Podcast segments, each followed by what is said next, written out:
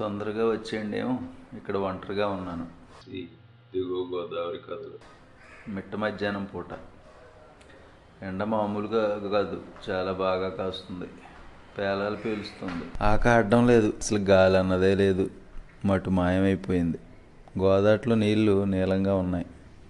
సుందరపల్లి రేవులో మగాళ్ళంతా చిరిగిపోయిన వాళ్ళని కుట్టుకుంటుంటే ఆడోళ్ళు చిన్నపిల్లల తల్లో పేలు చూస్తున్నారు. ఏటిగట్టు మించో మేక కబేలాకి రానని ఏడుస్తుంటే మెల్లో తాడు బిగించి లాక్కుపోతున్నాడు ఒకడు. రావి చెట్టు మీద ఉన్న వడ్రంగి పెట్ట చిత్రంగా కూస్తుంది. వాళ్ళ వీరాస్వామిని గోదాట్లో ముంచి ఒళ్ళంతా లైబ్బాయ్ సుబ్బు రాసి రుద్దుతున్న పకీరు పక్కనే సతికిలబడ్డ వసంతకుమారు, నీకు పెళ్ళాం పిల్లలు లేరా పకీరు, మొదటి నుంచి ఇంతేనా నువ్వు అన్నాడు. చిత్రంగా నవ్వుతున్నాడు పకీరు. నేను అడిగిన దాంట్లో జోకే ఉందంట అన్నాడు వసంతకుమారు. పోన్లే అడవలేక నవ్వుతున్నాను అనుకోండి పంతులు గారు అన్నాడు పకీరు. ఇలా నవ్వుతున్న నువ్వు ఒంటరిగా బతుకుతున్నావంటే నీ వెనకాల ఏదో పెద్ద స్టోరీయే ఉంది కదా, నిజం చెప్పు అన్నాడు వసంత్. మా వీరాసాంగ ఆడితో హాయిగా ఉన్న నన్ను పట్టుకుని ఏంటి పంతులు గారిది బాబాబు వదిలేద్దురు నన్ను అన్నాడు పకీరు. చెప్పమని వసంతు, వదిలేయమని పకీరు. ఇలాగో అరగంట గడిచాక పకీరు కథ వినాలనే కుతూహలం బాగా పెరిగిపోయింది వసంతకుమార్లో. ఓ వెయ్యి రూపాయలు తీసిచ్చాడు. వాటిని అందుకున్న పకీరు, బొజ్జు గురించి చెప్పాలంటే బాగా మందుగొట్టుగానే చెప్పలేను అన్నాడు. బొజ్జు ఎవరో అన్నాడు వసంత్. నన్ను చేసుకున్న ఆడమనిషి. అదేంటో ఈ చిత్రం, ఈ అమాస రాత్రిపూట నేను మీకు చెప్పబోయే నల్లబొజ్జు కదా చిత్రమైంది అంటం కంటే ఆ మనిషి విచిత్రమైంది, అదో రకమైంది అనాలి ఆయ్ అన్నాడు. ఎప్పుడు రాత్రి వద్దా, ఎప్పుడో బొజ్జు కథ ఇందామా అని ఒకటే ఇదైపోతున్నాడు వసంతకుమార్. అతని అయ్యే ఇది పూట భారమైంది. ఎలాగో ఎప్పటికో మొత్తానికి చీకడబడడం, చల్లగాలి తిరగటం ఒకేసారి జరిగినాయా అమావాస్య పూట. సుందరపల్లి రేవులో ఉన్న పడవల్లో ఒకటే సందడి. మరకాల నారాయుడు పెళ్ళాం మీద చేయి చేసుకుందామని బాగా తాగేసి వచ్చా పని చేయిపోతే ఆడికంటే ముందుగా తాగేసిన పెళ్ళాం ఆ నారాయణ పట్టుకొని చీపురు కట్ట చల్లా చెదిరేలాగా బాగుతుంది. గుడ్డి సీతాలు మొగుడు కోసిన కోడిని తాటాక మంటలో కాలుతుంటే రేవంతా వస్తుంది కసరవాసన. తాటి మట్టయ్య బుల్ సత్యం అని ఇద్దరు ముసలు కలిసి కూర్చుని, ఒరే ఈ మధ్య పిల్లంకి సత్యనరాజు గారి ఇంట్లో మోగుతున్న టీవీలో మన కోటిపల్లి గోదాట్లో ఆ రోజుల్లో లాగిన మోగ మనుషులు మళ్ళీ చూశాను రా. అవును, ఆ సినిమాలో నాగ్గాడి స్టోన్ గొప్పదా, ఘంటాసాలోడి స్టోన్ గొప్పదా అంట ముచ్చట్లాడుకుంటున్నారు. రాత్రంతా ఏటాడి కుర్రమొగుడు పట్టుకొచ్చే చేపలు ఊళ్ళో అమ్ముకొచ్చే అమ్ములు దాని మొగుడు సినీకృష్ణ కలిసి దాక్షారం సెకండ్ షోకి వెళ్దామా వద్దా అని ఆలోచిస్తున్నారు. పటాసు బాగా కొట్టేసిన పకీరు వాళ్ళ ఈరాస్వామితో పాటు పడవ దిగుతుంటే ఎదురొచ్చిన వసంతకుమారు, ఈ సంతకాల్లో వద్దులే, అలా దూరంగా కోటిపల్లి లేపి వెళ్దామా పకీరు అన్నాడు. మీ ఇష్టం, మీరు ఏంటంటే అటే, నల్లబొజ్జు బాగా గుర్తొచ్చేసింది వేళ అన్నాడు. గోదావరి గట్టు మీద ఓ పర్లంగా వెళ్ళాక ఓ చింత చెట్టు కింద పకీరుని కూర్చోబెడుతుంటే పకీరు పెంపుడు కుక్క ఈరాస్వామి వాడు ఒళ్ళో పడుకున్నాడు. నల్లబొజ్జు చాలా విచిత్రమైన మనిషి అండి పంతులు గారు అన్నాడు. అవునా అన్నాడు వసంత్. ఏ నిమిషంలో ఏ నిర్ణయం తీసుకుంటుందో తనకే తెలీదు. కాకినాడలో జట్కా బండికి పిఠాపురం వెళ్ళమని పది అడుగులు వేసాక వద్దు పెద్దాపురం అంటది. ఓసారి అన్నవరం వెళ్దామని బయలుదేరిన మనిషి వద్దు కోనపాపపేట అంది. ఒక్కసారి ఆ బొజ్జుతో శృంగారం చేసినోడు ఎవడో మర్చిపోడు జనంలో, మళ్ళీ ఎప్పుడెప్పుడా అంటూ ఉంటాడు అన్నాడు ఆ పకీరు. వసంతకుమార్లో ఇంట్రెస్ట్ మరీ మరీ పెరిగిపోతుంది. ఇంకా ఏమేం చెప్తాడా అని పకీరును చూస్తుంటే మెల్లగా మొల్లో ఉన్న సీసా తీసి మళ్ళీ సప్పరించడం మొదలెట్టాడు. ఎంత దాగి మాట్లాడినా చిన్న మొక్క పొల్లుపోవటం లేదు, తొసి రావడం లేదు. అలా ఇంకో సీసా కాయ ఖాళీ చేసిన పకీరు ఎప్పటికో మొదలెడుతుంటే ఆ ముసలుడి మాటలు కొండలెనక నుంచి వస్తున్న చల్లటి గాలుల్లో ఉన్నాయి. నల్లగా ఉండే బొజ్జిది అల్లటప్ప అందం కాదు, కళ్ళు సువర్ణరేఖ మామిడికాయ పిందిల్లాగా పెద్దవి, తోడలో గోదావరి మధ్య లంకల్లో అరటిబోదుల్లాగా ఉంటాయి, చెంపలో రాంపల్లకాయల గుంటలాగా ఉంటాయి, మాట మామిడల్లంలాగా, మనసు పటికి బెల్లంలాగా ఉంటుంది. అలాంటి మనిషి గురించి జరిగిందోటి చెప్తాను. కాకినాడకి సామర్లకోటకి మధ్యన బంగారంపేట అని ఒక ఊరుంది. ఆ ఊరికి ఎన్నో ఏళ్ళ నుంచి పోటీ లేకుండా ఎన్నికవుతున్న ప్రెసిడెంటు స్వరాజ్యం గారి అబ్బాయి బంగారం. ఆ బంగారం ఈ నల్లబొజ్జుని ఇష్టపడితే ఆ బొజ్జాడిని మరీ ఇష్టంగా చూసుకోవడం మొదలెట్టింది. ఇష్టం అంటే అలా తప్ప ఇష్టం కాదండి, పిచ్చి ఇష్టం. ప్రతి పూట కలుసుకోవాలి, అన్ని రకాలుగా కలుసుకోవాలి. పోను పోను ఆ మనిషి ప్రాణం ఇచ్చేయటం మొదలెట్టింది మనిషి. ఇది ఇలా జరుగుతూ ఉండగా వాళ్ళ కాకినాడ నవరాత్రి పందిట్లో రాజమండ్రి నుంచి వచ్చిన డ్రామా ట్రూప్ సారంగధర నాటకం వేస్తున్నారు. అందులో సారంగధరుడు వేసిన మనిషి భలే కనిపించాడు ఈ బొజ్జికి. అక్కడి నుంచి మనసాడి ఆడి మీద మళ్ళిన బొజ్జి ప్రతిరోజు రాజమండ్రి బస్సు ఎక్కి సారంగధరుడు వేసే తమ్మిరెడ్డి అనే ఆ మనిషి కోసం వెళ్ళేది. ఇక్కడ లక్షాధికారి బంగారం ఇచ్చి పడిగోపులు కాస్తూ ఉంటే ఇంట్లో జనాభాతో పొట్టలో పోటొచ్చి రాజమండ్రి వెళ్ళిందని చాలా బాగా అతికే అబద్ధాలు చెప్పించేది. ఇప్పుడు నేను పెద్దగా అతకని అబద్ధం చెప్తున్నాను కాదండి, ఆ బొజ్జి కల్పించి చెప్పే అబద్ధాలు భలేగా ఉంటాయి. బహుశా ఇలాంటి వాళ్ళకే అబ్బుతాయేమో తెలదండి పంతులు గారు అన్నాడు. చాలా ఇంట్రెస్ట్ పెరిగిపోయిన వసంత తర్వాత అన్నాడు. తర్వాత అంటే చాలా ఉంది కానీ సారాకాయ మీ చేతుల్లో ఉంది అన్నాడు. బెరడా తీసి అందించాడు వసంత కుమార్. ఒక ఒక్కేసిన పకీరు ద్వారపూడిలో హోల్సేల్ బట్టలు కొట్టి షావుకారు వారం వారం మెడ్రాస్ నుంచి వస్తాడు. ఆ వారం సంతలో చూశాడంటే బొజ్జిని. దాంతో ఇక అలా మెడ్రాస్ వెళ్ళటం మొత్తం మానేసి బొజ్జు ఉండే కాకినాడలో కాపురం పెడితే ఆడి దగ్గర బోల్డ్ అంత లాగేస్తా ఇంకో పక్క నుంచి పెట్టాపురం కిల్లి కొట్టు కూరవడితో శృంగారం మరిగింది. ఆ వారం సంత అయిపోయాక బొజ్జు కోసం బోల్డు సామాగ్రి కొనుక్కొని చిన్నకారు దిగిన మడ్రాస్ షావుకారుతో కడుపులో పోటొస్తే మందు కోసం పుట్టాపురం వెళ్ళిందండి అందాలమ్మ. కాకినాడలో బోల్డు హాస్పిటల్ పెట్టుకుని పిఠాపురం వెళ్ళటం ఏంటి ఈ చిత్రం అన్నాడు షావుకారు. అక్కడ ఏదో ఆయుర్వేదం అందించే డాక్టర్ ఉన్నాడంట అందాల అమ్మ. పట్టుకొచ్చిన కాలుకునని వాళ్ళ ఇంట్లో పెట్టేసి ఈశ్వరం అంటే వెనక్కి వెళ్ళిపోయిన షావుకారికి మొత్తానికి అలాగే తెలిసిపోయింది. దాంతో ఎదురడిగాడు.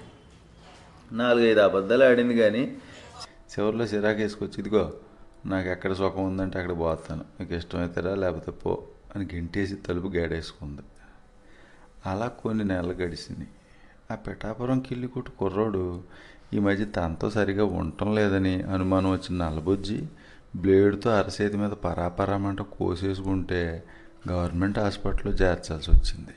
ఆ హాస్పిటల్లో కొత్తగా వచ్చిన కాంపౌండరు డెన్నిస్ చాలా నచ్చాడు. రెండు రోజుల్లోపే ఆడితో మనసు కలిసి బాగా దగ్గరైపోయింది. ఇంతలో మనసు మార్చుకున్న పిఠాపురం కిల్లి కొట్టుకుర్రోడు ఆగులు గుద్దుకుంటా వస్తే మనసు పడి వచ్చాను కదా అని కూరలో కరివేపాకులో తీసేస్తావా పోరా ఎదవా నాకు కొత్తడు దొరికాడు అంట తరివేసింది. ఇలాగ ఎంతమందో ఆ నల్లబొజ్జి జీవితంలో. ఓ రోజు మసీద్ సెంటర్ దగ్గర కోట కాజాలు కొంటున్న ఆకులు మంగరాజును చూసిన బొజ్జి ఆ మంగరాజు ఇల్లు ఎక్కడో కనుక్కుని బయలుదేరింది ఆ మంగరాజు ఇంటికి. ఆకులు మంగరాజు ఒకప్పుడు చాలా ఫేమస్ మనిషి అంటే కాకినాడలో. ఆ మంగరాజు గురించేనా నువ్వు చెప్పేది అన్నాడు వసంత్. అవును పంతులు గారు అన్నాడు పకీరు. మా తాత చెప్తుండేవారా మంగరాజు గురించి, చాలా లారీలు రైస్ మిల్లులు ఉండేవంట కదా అన్నాడు వసంత్. అవును పంతులు గారు ముందు కథ చెప్పనండి అంట మళ్ళీ మొదలెట్టాడు. మీరు చాలా గొప్పవారంట కదా, డబ్బున్నారు కూడానంట అంది. ఎవరు చెప్పారు అన్నాడు మంగరాజు. అంతా అనుకుంటే ఉంటే విన్నాను అంది. నేను అనుకోవడం లేదు అంట నవ్వాడు మంగరాజు. ఎంతమంది పిల్లలు అంది. పిల్లలు లేరు. మీ ఆవిడేం చేస్తుంటారు? మొదట ఆవిడ వంట చేస్తే చీర చెంగ అంటుకుని చచ్చిపోయింది. మళ్ళీ ఇంకొక ఆవిడని చేసుకున్నాను. ఆ మనిషి కాంటకోట అమ్మూరు గుడికి చిన్నకారులో వెళ్తుంటే క్వారీలారీ గుద్దేసి కాలం చేసింది. కాబట్టి ఇప్పుడు నేను బ్రహ్మచారిని అన్నాడు ఆ మంగరాజు. తన గురించి ఏది దాయకుండా ఓ రెండు గంటల సేపు చెప్పేసిన బొజ్జి, ఎందుకో నేను చూసిన అందరు మగోళ్ళు వేరు మీరు వేరు అనిపిస్తున్నారు, మీరు ఒప్పుకుంటే మనం అన్ని రకాలుగాను కలిసి ఉందాం ఏమంటారు అంది. ఆలోచించుకోవాలి అని లేచి వెళ్ళిపోయిన మంగరాజు వారం రోజుల పాటు ఆలోచిస్తూనే ఉన్నాడు. ఏం చేస్తున్నా బొజ్జి ఆలోచనలే. చివరికి అనిపించింది ఎన్నో అనుభవాలు చూసిన మనిషికి ఈ వయసులో ఒక తోడుంటే బాగుండని కోరుకోవడంలో తప్పులేదు, ఆ మనిషికి జీవితం ఇస్తేనో అనిపించి సరే అలాగే కానీ మనం శారీరకంగా కలవద్దు మరి అని కబురెట్టాడు. కాదు కలవాలి, అంతేకాదు నా మెడలో మీరు పసుపు తాడు కట్టాలి అంది. మళ్ళీ ఆలోచనలో పడ్డ మంగరాజు ఇంకో వారం పాటు ఆలోచించాడు. ఎన్నో అనుభవాలు చూసిందనుకుంటాన మనిషి అనుభవాలన్నీ తప్పు, ఇదే కరెక్ట్ జీవితం అని ఆలోచించి నిర్ణయం తీసుకుంది. మరి మనిషికి నేను జీవితం ఇవ్వాలంటే ఇదంతా చేయాలా, మరి చేయటం సబబా? ఆలోచిస్తానే ఉన్న మంగరాజు జీవితం ఇవ్వటంలో తప్పులేదు అనే నిర్ణయానికి వచ్చేసి సరే అలాగే అని కబురెట్టాడు. పావురంలాగా ఎగురుకుంటూ వచ్చిన బుజ్జి పావురం పిల్లలాగే తన ఒళ్ళు వాలిపోయి తెగేడి చేసింది. దాంతో మరీ మరీ కరిగిపోయిన మంగరాజు ఆ వారంలోనే నల్లబొజ్జిని ద్రాక్షారం గుళ్ళోకి తీసుకెళ్ళి పెళ్లి చేసేసుకున్నాడు. బొజ్జుతో ఓ ఆ మొదటి రాత్రి మంగరాజు చచ్చిపోయేదాకా మర్చిపోలేడు. అంత గొప్ప రుచి అది. అంతకుముందు చూడనే చూడబోనే అనుభవం. తను చాలా పిచ్చిగా ఇష్టపడిపోతుంది, తన ప్రాణం కంటే ఇష్టంగా చూసుకుంటుంది. ఆ వేళ పొద్దున్న తనే ఈ వృత్తి దానం చేయించి, బట్టలు తొడిగి, మరి మరి కులందు సెంటు రాసి, దేవాలయం ఈదిలో ఉండే కోమట్లు వేసే ధనలక్ష్మి పెసరట్లు తెప్పించి పెట్టి ఈది గుమ్మం దాకా వచ్చి సాగనంపుతా, తొందరగా వచ్చేయండి, ఇక్కడ నేను ఒంటరిగా ఉన్నాను అనేసరికి నీరైపోయింది మంగరాజు మనసు. ఆపుకుందామన్నా కుదరట్లేదు. అలాగొచ్చేసి నీ కళ్ళలోంచి నీళ్ళు. అలాగే లేవే అంట ఆ బొజ్జి జబ్బు మీద చెయ్యేసి బయలుదేరాడు. కానీ మనసు మనసులో లేదు. వర్షాకాలంలో టేకూరికి పాపికొండలకి మధ్య గోదాట్లో సుడిగుండంలా గిరగిరా తిరిగిపోతుంది. ఒక లోడ్ లారీకి కత్తిపూడి జంక్షన్లో యాక్సిడెంట్ అయితే డ్రైవర్ పరారీలో ఉన్నాడంట. చాలా మొత్తం అడ్వాన్స్ పట్టుకుపోయిన డ్రైవర్ కాకి ఎర్రరాజు డ్యూటీకి రాకుండా బుడంపేటలో ఉన్న రెండో పిల్లం ఇంట్లో తప్పదాగి పడుకున్నాడంట. తన దగ్గరే చిన్నప్పటి నుంచి ఉన్న అంజీ అనే కుర్రాడు ఇప్పుడు డ్రైవర్ అయ్యాడు. కొవ్వాళ్ళాడు పెళ్ళి, దానికి వెళ్ళాలి వేళ.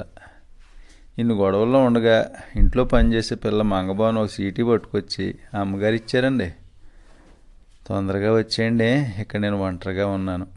చదివిన మంగరాజు గుండె వరద గోదావరి అయింది. అప్పటికప్పుడు కదిలి వెళ్ళిపోదామని ఉంది, కానీ తను లేకపోతే పనులు అవ్వవు. ఎక్కడ ఇవన్నీ అవగొట్టుకొని రైస్ మిల్ దగ్గరికి వెళ్ళాడు.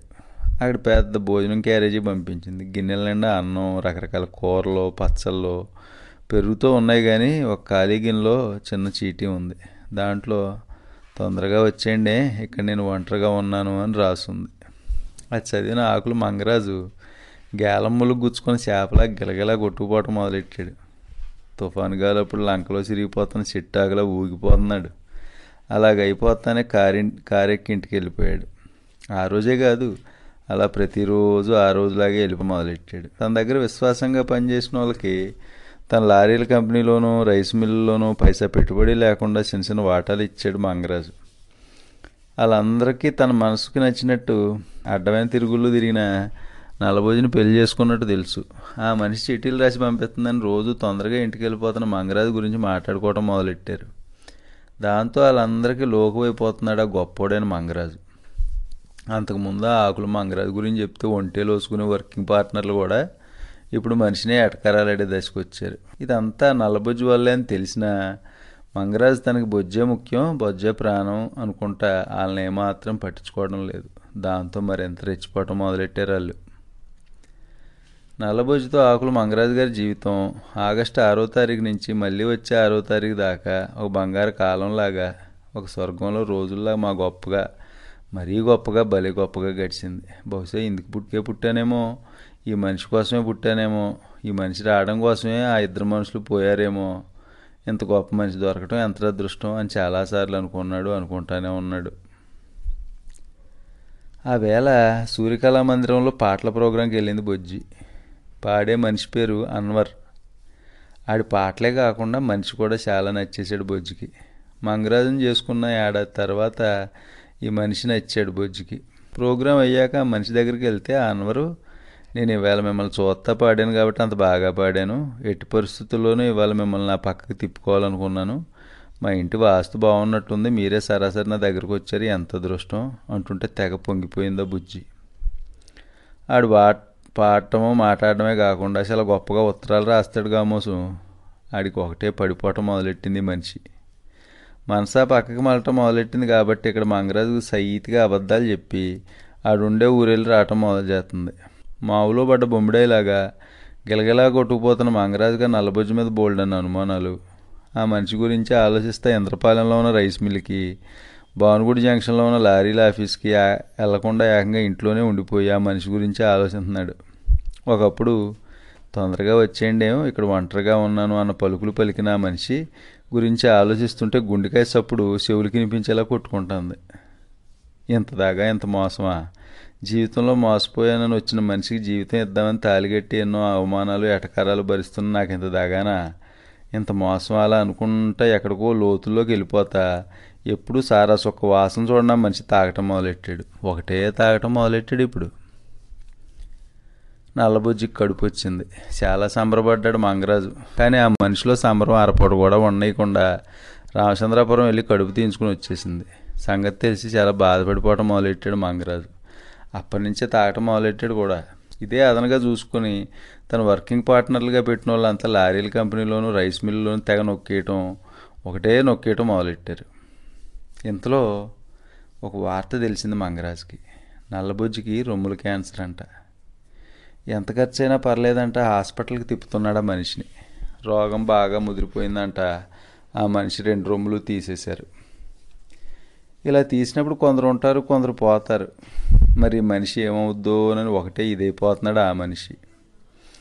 ఆ వేళ సెప్టెంబర్ ఎనిమిదో తారీఖు శుక్లపాడ్యమి, పొలాల అమావాస్య. కోనసీమలో జనమంతా పొట్టెక్కల నైవేద్యం పెట్టుకునేది ఈ వేళ.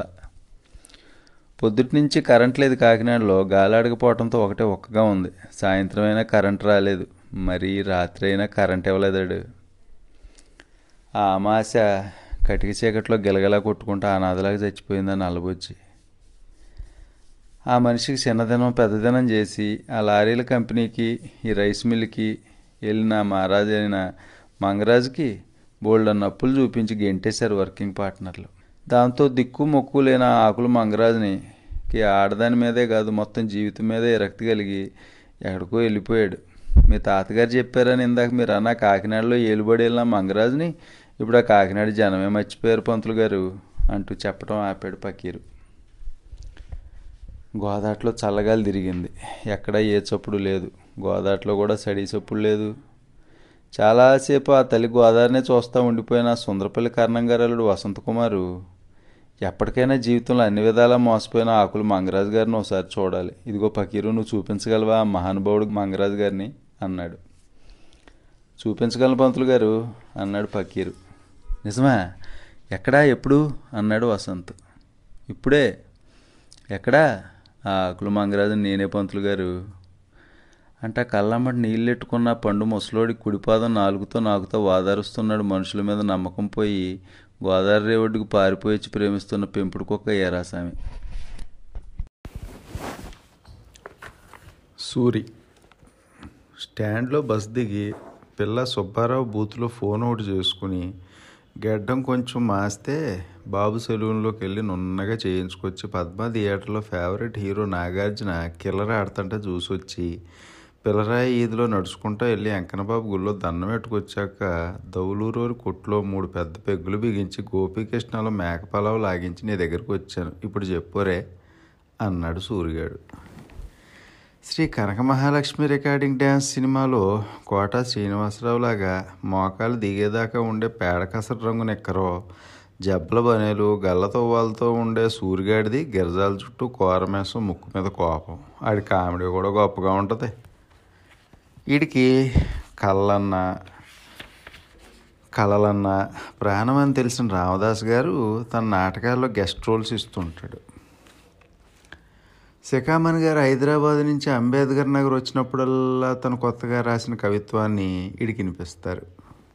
అలాగే జక్రియా నగర్లో ఉండే దేవదానం గారు, కోలంకలో ఉండే కొండూరు రామరాజు గారు తాజాగా రాసుకున్నవి సూర్యగాడికి వినిపిస్తుంటారు. వంతెన దిగువలో ఎర్రంశెట్టి సత్యబాబు ఇటుక బట్టీలో మేస్త్రి పనిచేసే సూర్యగాడు వచ్చే డబ్బులతో పొద్దుయాక పుట్టిరాజు లాంటి ఫ్రెండ్స్ని పోగేసుకుని ఊళ్ళో మందు పరం సవగ్గా బట్టి అందరికీ తలో గోల్డ్ కప్పు నిబ్బు ఇప్పించి తను మటుకు రెండు కొనుక్కొని బీచ్ ఒడ్డుకు బయలుదేరి పరమానందంగా తాగేస్తుంటాడు. అందరినీ వరుసలు పెట్టి పిలుస్తా అందరితో బంధుత్వాలు కలిపేసుకుంటా మా గొప్పగా బతికేస్తుంటాడు. ఆడిది ఊరు మటుకు కాదు. ఎప్పుడొచ్చాడో అసలు ఎక్కడి నుంచి వచ్చాడో ఆడికే కాదు ఎవరికీ తెలియదు. దాంతో చిన్న సెంటర్లో జనం ఇంకా చింతావారి వీధి, రథం పొంత ఇది, బెజవాడి ఇది, గవర్నమెంట్ ఇది, అంబేద్కర్ నగరు, భీమనగరు ఇలా ఒకటేంటి ఊళ్ళో ఉన్న అన్ని వీధుల్లో అన్ని వయసుల జనాలు సూర్య ఫ్రెండ్సే. అయితే మరి అయితే అన్నింటికంటే చాలా ముఖ్యంగా చెప్పాల్సిన విషయం ఏంటంటే రెచ్చగొడితే చాలా రెచ్చిపోతాడు వీడు. అలా రెచ్చిపోయినప్పుడు పట్టుదలకపోతాడు. అదేంటో ఒకసారి పట్టుబడితే అంతే. మరి బ్రహ్మదేవుడు వచ్చినా పట్టు విడవడు. అలాంటిది ఆడి పట్టుదల. ఆ వేళ సాయంత్రం బీచ్లో జనం కళ్ళు తిరుగుతున్నారు. ఒడ్డును కట్టేసున్న ఇంజిన్ నావలో టూరిస్ట్ పడవలో గాలికి కదులుతున్నాయి. నీళ్ళల్లో కొన్ని చోట్ల పడవలు కలదిరుగుతున్నాయి. అవతల పక్కన ఎదుర్లంక రేవులో అమ్మవారి గుళ్ళో దీపాలు ఎలుగుతున్నాయి. ఎదుర్లంక బ్రిడ్జి మీద వాహనాలు వస్తా పోతూ ఉన్నాయి. బాగా చీకట పడుతుంటే దీపాల్లో వెలుగు పెరుగుతుంది. బీచ్కి ఎవరూ లేని ఎడం పక్క చింతావారి కొబ్బరి తోటలో కూర్చుని గోల్డ్ కప్ మందు తాగుతున్న టైంలో వాళ్ళ మధ్యలో ఉన్న supreme tailors Satyanarayana hospital government హాస్పిటల్కి పాండిచ్చేరి నుంచి కొత్తగా వచ్చిన నర్సు స్టెల్లా గురించి మా గొప్పగా చెబుతా శివరాకర్లో అన్నాడు, ఆ రూపాయల నిప్పు అని. సూర్యగాడి చెవుల్లోకి బాగా వెళ్ళింది ఆ మాట. మర్నాడు పొద్దుట ఎర్రంశెట్టి సత్యబాబు బట్టి పని మానేసి హాస్పిటల్లో పని లేకపోయినా పనిగట్టుకు మరీ వెళ్ళి ముసలి పేషెంట్ నడ్డికి ఇంజక్షన్లు చేస్తాన స్టెల్లాని చూశాడు. లంకలో కాసిన దోసపండుకి ముక్కు నోరు పెట్టినట్టు అందంగా ఉంది మొహం. చెట్టుకు పగిలిన సీతాఫలం లాగా ఉంది నవ్వు. ఎక్కువగా అరవంలోనూ కొంచెం కొంచెం తెలుగులోనూ మాట్లాడుతుంది. ఆ పిల్లని చూసి వచ్చి ఆ రోజంతా అదో లాగైపోయాడు. ఏ మందు తాగకుండా ఆ రాత్రి తెగ మెలిదిరిగిపోయాడు.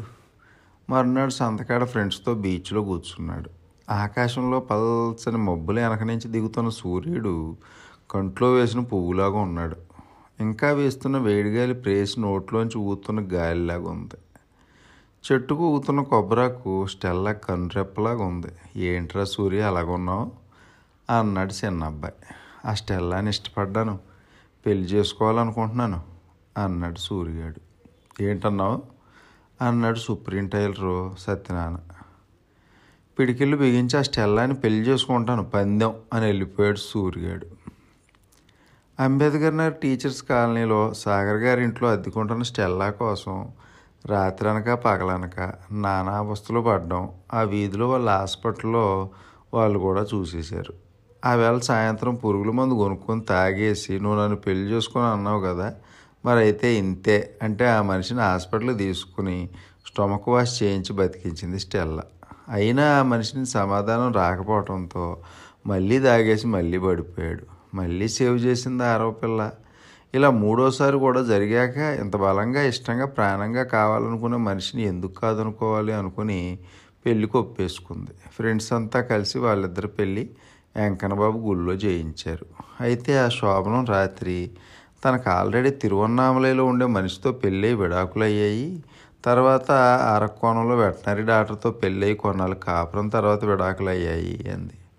రెచ్చిపోయిన సూర్యుడు ఇవన్నీ ఎంతకాలం నాకు ఎందుకు చెప్పలేదు అన్నాడు. అసలు నువ్వు ఊపిరి పీల్చుకొని ఇస్తే కదా అంది. కలిసి ఉందాం కానీ నీకు నాకు వద్దులే అంటా వెళ్ళిపోయిన సూర్య తర్వాత నుంచి ఒకటే ఏడిపించడం మొదలెట్టాడు. ఆ తర్వాత తాగొచ్చినప్పుడు భార్య చెప్పిన ఫ్లాష్ బ్యాక్ గుర్తు చేసుకుని కొట్టడం కూడా మొదలెట్టాడు. ఇటు చేసినా తన్ని విడిచిపెట్టి వెళ్ళకపోవడంతో జాలేసి సంపాదించిందంతా పిల్లని చేతిలో పోతున్నాడు. అయితే ఏ మొగాడికైనా ఆల్రెడీ తన భార్యకి రెండు పెళ్ళిళ్ళు అయినాయి అని తెలిసినా ఏ మొగుడైనా ఇలాగే ప్రవర్తిస్తాడు. ఏ చదువు సంజా లేని సూర్యు కూడా అలాగే ప్రవర్తించాడు. ప్రపంచంలో మొగోడు ఇంతేనేమో అనుకుంటా సర్దుకుంటా పోతుంది ఆ స్టెల్లా. ఆ రాత్రి బాగా తాగొచ్చిన సూర్యుగాడికి ఎందుకో కానీ స్టెల్లా ఫ్లాష్ బ్యాక్లు గుర్తుకు రాలేదు. ఎలక్ట్రిక్ బల్బు వెలుగులో ఆ మనిషి అందాన్నే చూస్తా చివరికి పైకెత్తి మంచం మీద పడుకోబెట్టి లైట్ ఆర్పేసి పక్కలోకి చేరాడు. స్వర్గం అంటే ఏంటో చూపించాడు. దాంతో వీడు ఎంత నరకం చూపెట్టినా ఇంక వీడి నుంచి వెళ్ళనగాక వెళ్ళను అని ఒట్టేసుకుంది స్టెల్లా. టీవీఎస్ సూపర్ వెనకాల ఎత్తైన బట్టల మూట కట్టుకున్న బట్టల సత్యం సంధి ఏటర్ ఈద్ద ఆడుతున్నాడు. నామాడ పాపారావు గారు ఒక కరోడు కొంతగా కొన్న మ్యాటీ చేసుకొని బుస్సి ఇది మలుపు తిరుగుతున్నాడు. బుల్లోజు బసవలింగం మాస్టర్ మనోడు అబ్బిరెడ్డి పాపారావు స్ప్లెండర్ వెనకాల ఎక్కి పిల్ల సుబ్బారావు ఎస్టీడీ బూత్లోకి వెళ్తున్నాడు. సెలూన్ బాబు అప్పుడే రెండు కటింగ్లు చేసి కొత్తగా వచ్చిన గవర్నమెంట్ హాస్పిటల్ ఉద్యోగానికి వెళ్ళిపోతున్నాడు. మొన్న మధ్య యాక్సిడెంట్ అయినప్పటి నుంచి టూ వీలర్ నడపడం మానేసిన సాగరు శాంటర్ వేసుకుని వాళ్ళ సొంతూరు ఇప్పనపాడు వెళ్తున్నాడు. వాళ్ళ అబ్బాయి కారు నడుపుతుంటే పక్కనే కూర్చుని ఎర్రా సుబ్బారాయుడు గారు కాకినాడ వెళ్తున్నాడు. తన ఫేవరెట్ హీరో డాన్ సినిమా వేళ రిలీజ్ కాబట్టి సత్యబాబు బట్టి పని మానేసిన సూర్యగాడు సినిమా హాల్ ముందు బ్యానర్లు కడుతున్నాడు. అది అయ్యాక ఆట అయ్యేటప్పుడు డబ్బులు పూలు ఈ సత్తా ఎరేయటానికి కూలికి పెట్టిన జనాలకి హాల్లో నేల క్లాస్ నుంచి బాల్కనీ దాకా ఎవడెక్కడ కూర్చోవాలో చెప్తున్నాడు. ఆట మొదలవుతుంది. ఒకటే టెన్షన్ ఆడిలో. బొమ్మ మా గొప్పగా ఉండాలి తల్లి అంటూ మట్లపాలెం మాలచ్చమ్మకి తెగ దన్నాలు ఎట్టుకుంటున్నాడు. ఆట మొదలై పూర్తయింది. ప్లాపటాకు వచ్చింది. తెగ తాగేసి వంకాయల వారి సందులోనూ ఎలమర్తి వారి వీధిలోనూ కళ్ళ తిరిగేశాడు. ఆ వారంలోనే తీసేస్తున్నారని తెలిసి కొంకుదురు రెడ్ల దగ్గర రెండు రూపాయలు వడ్డీకి లెక్క తీసుకుని ఇంకో వారం ఆడించాక ఈ బొమ్మకి ఊళ్ళో వంద రోజులు పోస్టర్ వేస్తారని పట్టుదల పెట్టాడు. కానీ ఆ బట్టీలో మేస్త్రిగాడు అప్పివ్వడానికి ఎవరు ముందుకు రాలేదు. దాంతో వారం రోజుల పాటు రాత్రి పగలు తెగ తాగేసి అలా అయినందుకు ఇలా తాగేస్తున్నానని ఆ డాన్స్ సినిమా నిర్మాత ఎమ్మెల్ కుమార్ చౌదరి గారికి ఫోన్ చేస్తే కోట్లు పోయి నేను పెన్నులో ఇంకంత మందు కూడా పుచ్చుకోలేదు నీ గోలంటరా ఎదవా నోరు మూసుకుని ఎట్టే పోను అంటంతో తగ్గింది ఈడ్ స్పీడ్. గోదావరి గట్టు దిగువలో ఈత చెట్టుకు పడిన గెల్ల ఏలాడుతున్నాయి. కసిరెడ్డి వెంకన్న గారి పొలంలో తాడి చెట్టుకు ఆరు కళ్ళు కొండలు ఏలాడుతున్నాయి. ఎండిపోయిన పెద్ద చెరువులో ఎనభై మంది కూలీలు మట్టి తీస్తున్నారు. ఎర్ర సుబ్బారాయుడు గారు కొబ్బరి తోటలో పనస చెట్టు ఏడు కాయలు కాసింది. రంగులూరు ఇసుక బట్టిలో మన కాలని ఇటుక బట్టి ఇటుకల గుట్టకి నీలం రంగు ప్లాస్టిక్ కాగితం కప్పి కట్టారు. ఏటిగట్టు మేంచెళ్తున్న షేర్ ఆటో నిండా జనాన్ని తెగ కుక్కేయటంతో కుంటి నడక నడుస్తుంది. అది పెళ్ళం స్టెల్లాకి ఆభర్షణ అయిందన్న టెన్షన్తో గోల్డ్ కప్పు నిప్పులు అప్పటికే మూడు దాయని సూర్య దగ్గరకు వచ్చింది. సంటి కోలంకలో కొండూరు సత్యసాయి వర్మ తెలుసు కదా, పందెంకోలు మా బాగా మేపుతాడు అన్నాడు. తెలుసు రామరాజు గారు కుర్రోడు కదా అన్నాడు సూరి. ఆ పిల్లోడు కొత్తగా మేపిన నల్లమసలు సేతువ పందానికి వదులుతున్నాడు ఈవేళ. మా అందరికీ భలే నమ్మకం, నువ్వేమన్నా కాస్తావేమోనని అంట చాలా ఎక్కించాడు.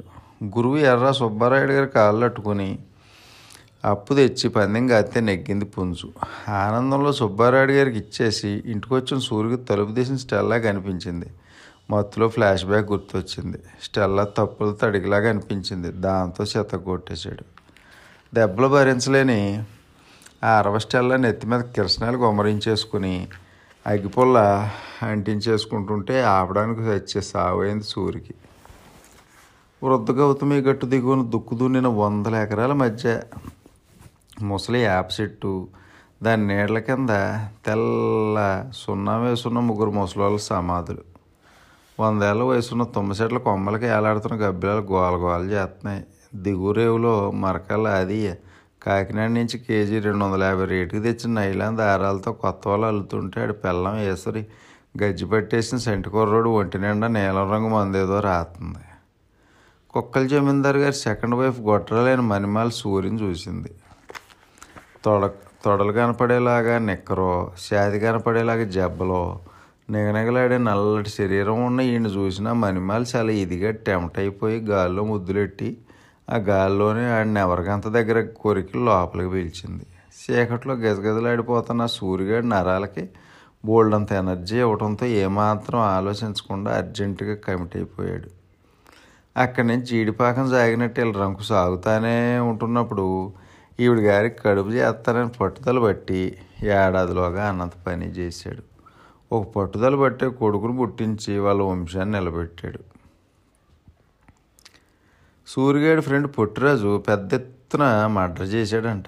ఊళ్ళో అంతా మా గొప్పగా చెప్పుకుంటున్నారు. పొట్టిరాజు గారిని ఒకటే పొగుడుతున్నారు.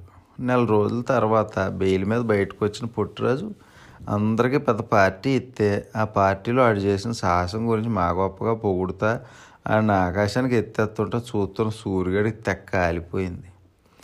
దాంతో మందు బాగా తెగ తాగేసాడేమో బాగా ఎక్కిపోవడంతో పెద్దగా అరిచేసరికి అంతా సూర్యుడినే చూస్తున్నారు. ఒరే పొట్టోడా, నువ్వు ఇరవై ఎనిమిది పోట్లు పొడితే నేను ఇంకో రెండు ఎక్కువే పొడుతాను, ఛాలెంజ్ రా ఛాలెంజ్ అన్నాడు. వెళ్ళే నాకంటే గొప్ప మాటలు జనంలో చేయలేవు నువ్వు అన్నాడు ఆ పొట్టిరాజు. నేను పట్టుదల పడితే ఎలాగుంటుందో తెలిసి మాట్లాడుతున్నావా తొత్తుకోడక అన్నాడు సూరి. తక్కిన మ్యాటర్స్లో ఏమో కానీ మ్యాటర్లో నువ్వేం చేయలేవు వెళ్ళహ అనేసాడు పొట్టుడు. దాంతో బాగా రెచ్చిపోయిన సూర్యుడు కళ్ళుకొండ పక్కనే ఉన్న కత్తి తీసుకుని పొట్టిరాజుగాడు పొత్తు కడుపులో ఒక్క పొడి పొడిచేసరికి పెద్దగా ఎరుస్ అరుస్తా పడిపోయాడు. గుండెలాగిపోయిన వల్ల అంతా నోళ్ళ నిలబెట్టుకు చూస్తూ ఉండగానే లాభం ఒకటి రెండు అంటలు ఎక్కడతా మొత్తం ముప్పై ఎనిమిది పోట్లు పొడి చేసి రక్తం కత్తితో పైకి లేసి అందరికేసి చూస్తా ఎవరు చేసిన మర్డర్ గొప్పదో ఇప్పుడు చెప్పండిరా అన్నాడు. భయంగా అరిసిన జనం అంతా అక్కడి నుంచి పారిపోయారు. లోపాయికారిగా చాలా డబ్బు ఖర్చు పెట్టిన జమీందారు గారి మణిమాల ఆ పుట్టురాజు చంపిన మనిషి తాలూకోలు ముసుగులేసుకొచ్చి చంపిపోయారని సూరి మీద కేసు లేకుండా చేసింది. మధ్యాహ్నం ఎండబట్టడంతో ఎండిపోయిన పొలాల మధ్య ఎండలో మేస్తున్న గేదెలు ఈపులు తల తలా మెరుస్తున్నాయి. గోను మున్సబు గారి ఇంటి ముందు పెరుగుతున్న మామిడంటు కాసిన అరడజన సువర్ణరేక్కాయలు ఆవు పొదుగుల్లాగా మెరుగుతున్నాయి. మంగన్న గారు మారేటోడు నిన్న ద్రాక్షారం సంతలో కొన్న మచ్చలావుని రేవులో తోలుకెళ్తున్నాడు. పాత బట్టలకి స్టీల్ సామాన్లు ఇచ్చే ఆడమనిషి వడ్లా సూర్యం గారి ఇంటి ముందు బొట్టను దింపింది. కాఫీ హోటల్ తాతబాబు తమ్ముడు చిన్నకృష్ణ వాళ్ళ ఇంటి అరుగు మీద కూర్చుని పొట్టుక్రాప్ చేయించుకుంటున్నాడు. మంచి మంచినూనె డబ్బాలు ఎడగొట్టి రేగు చేటలు చేసేవాడు ఉమాపతి డాక్టర్ గారింటి ముందు దుకాణం పెట్టాడు. ఇంకా ప్లాస్టింగ్ చేయని పొట్టి కామేశం గారి డాబా ఇంటి వాళ్ళకి సున్నంతో బొమ్మలు వేశారు. పేరుగేడు మొండ సావిత్రి ఇంటి ముందు వాల్చిన మడత మంచం మీద ముతక్కోక పరిసి గుమ్మడి వడియాలు పడుతుంటే పక్క నుంచే పగిలిన పనసపండు చేతితోటి ముంజిగాయలు గేలు ఇంకో చేతితోటి పట్టుకెళ్ళిపోతున్నాడు గుడినారాయుడు. కాకినాడలో సర్కార్ ఎక్స్ప్రెస్ దిగి చిన్నకారులో సంటోడుతో దిగిన బాలింతరాలు స్టెల్లా ఇంట్లోకి అడుగెట్టింది. ఆడు ఈడిలాగా కాకుండా అచ్చం సూర్యులాగే సూర్యగాడిలాగే ఉన్నాడు సంటోడు. ఆయన చూసి సంబరపడిపోయిన సూర్యగాడు గురువు సుబ్బారాయుడు దగ్గర అప్పు చేసి కాకినాడ వెళ్ళి బోళ్ళు బొమ్మలో బట్టలో తెచ్చిడికి ఇచ్చి ఒకటే ఆడించడం మొదలెట్టాడు. తాగొచ్చినప్పుడు స్టెల్లా ఫ్లాష్ బ్యాక్లు గుర్తొచ్చినప్పుడు ఆ మనిషిని సావగొట్టి నడ్డి మీద దాన్ని నరకం చూపిస్తున్నాడు కానీ సంటోని మటుకు ప్రాణం ప్రాణం కంటే ఎక్కువగా చూసుకుంటున్నాడు. ఆ పిల్లం బిడ్డ నాడు అలా చూసుకుంటున్నందుకు ఓ పక్క పరమానడుతుంది పడుతుంది కానీ తను పెట్టే నరకానికి ఇంక చచ్చిపోవాలని చాలా ప్రయత్నాలు చేస్తుంది కానీ కుదరటం లేదు.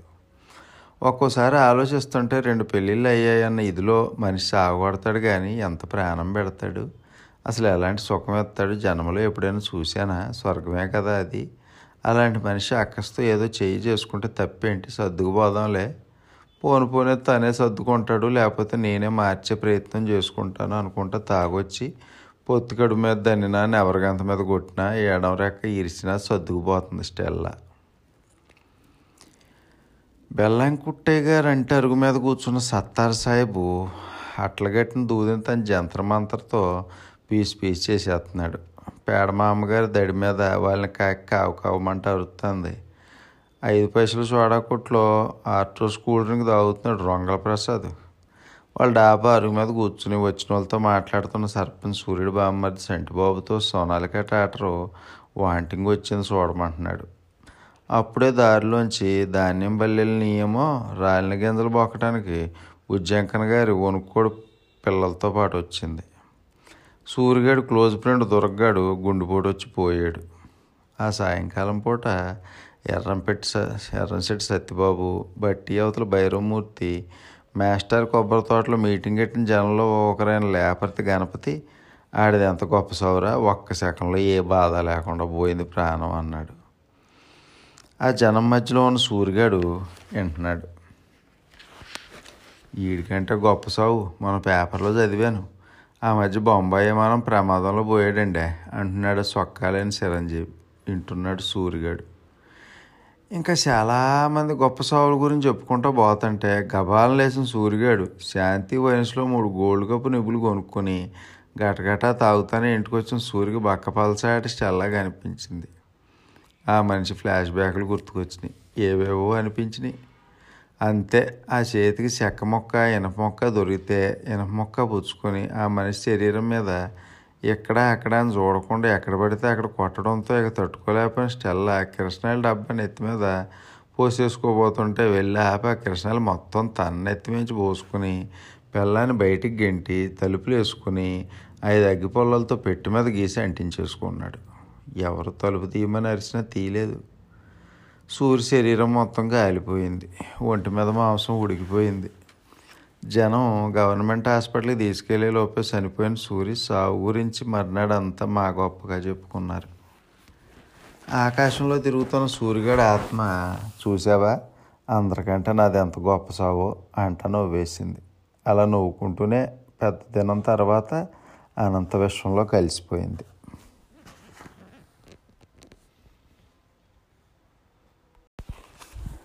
దివానంలోకి కొత్త కోడలు వచ్చింది. ఊరువాడ ఒకటే చెప్పుకోవడం. ఉండవల్లివారి వీధిలో జనం, లాకులైన వీధి, నాంచరమ్మ వీధి, జల్లివారి వీధిలో జనం అంతా ఒకటే చెప్పుకోవడం. పని మనిషి చిన్నమానెక్కిని చెబుతుంది, అలాంటి మనిషిని పుట్టాక చూడలేదంట.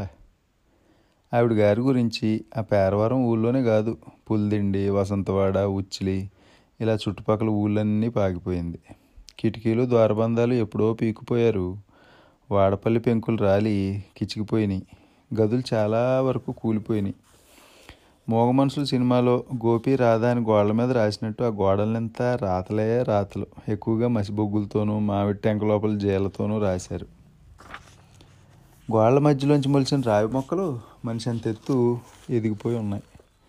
ఇటుకల గుట్ల మధ్యలోంచి మందకోడిగా పాకెళ్తున్నాయి పసిరిపాములు. పేరవరం ఏటిగట్టు మీద పడిపోయిన ఆ బ్రిటిష్ వాళ్ళ బంగ్లా గురించి వాకప్ చేస్తే తెలిసింది, అది కాటన్ దొర గారు కొన్నాళ్ళు కాపురం ఉన్న బంగ్లా అని. ఆయన ఒక ధవలేశ్వరంలోనే కాకుండా లాకులు కట్టించడానికి అటు పక్కనున్న కూల గ్రామం అవతల ఈ పేరవరం ఏటిగట్టు మీద కూడా ఉంటా గుర్రం మీద కలదిరిగేవారంట. ఆ పడిపోయిన కాటన్ దొరగారి బంగ్లాను ఆనుకునే ఉంది కాకర్లపూడి రాజావారి దివానం. గోదావరి ఒడ్డునే పచ్చా పచ్చట ఐదు ఎకరాల తోటకి నడి మధ్యలో ఉంది రాజావారి దివానం. ఆ దివానంలో ఒక్కో గది ఐదు వందల చదరపు గజాలు ఉంటుంది. అంత పెద్ద గదులు, పెద్ద పెద్ద బాల్కనీలు. వెన్నెల్లో గోదావరి అందం చూడాలంటే బాల్కనీలోంచి చూడాలి. రాజావారి ఆఖరబ్బాయి పేరు వేణుగోపాల వర్మ. సోషల్ గెటప్లో ఉన్న కృష్ణుడు లాగోసారి, రాముడిలో ఒకసారి కనిపించే వర్మగారిది మామూలు అందం కాదు. అలాంటి వర్మకి మాఘమాసంలో పెళ్ళి అయ్యింది. అత్తూరు పక్క జిల్లా నర్సాపురం అవతలనున్న మొగల్తూరు. కోడల పేరు శశిరేఖారాణి. ఇందాక అందరూ చెప్పుకున్నది, చర్చించుకుంటున్నది ఈవిడ గారి గురించే. శ్రావణ మాసం పదహారో తారీఖు ఆ వేళ శుక్రవారం. గోదావరి గాలి చల్లగా జోరుగా వేస్తుంది. సాయంత్రానికి అయితే చీకటి పడిపోయింది. అంత చీకట్లోనూ చల్లటి కాంతి.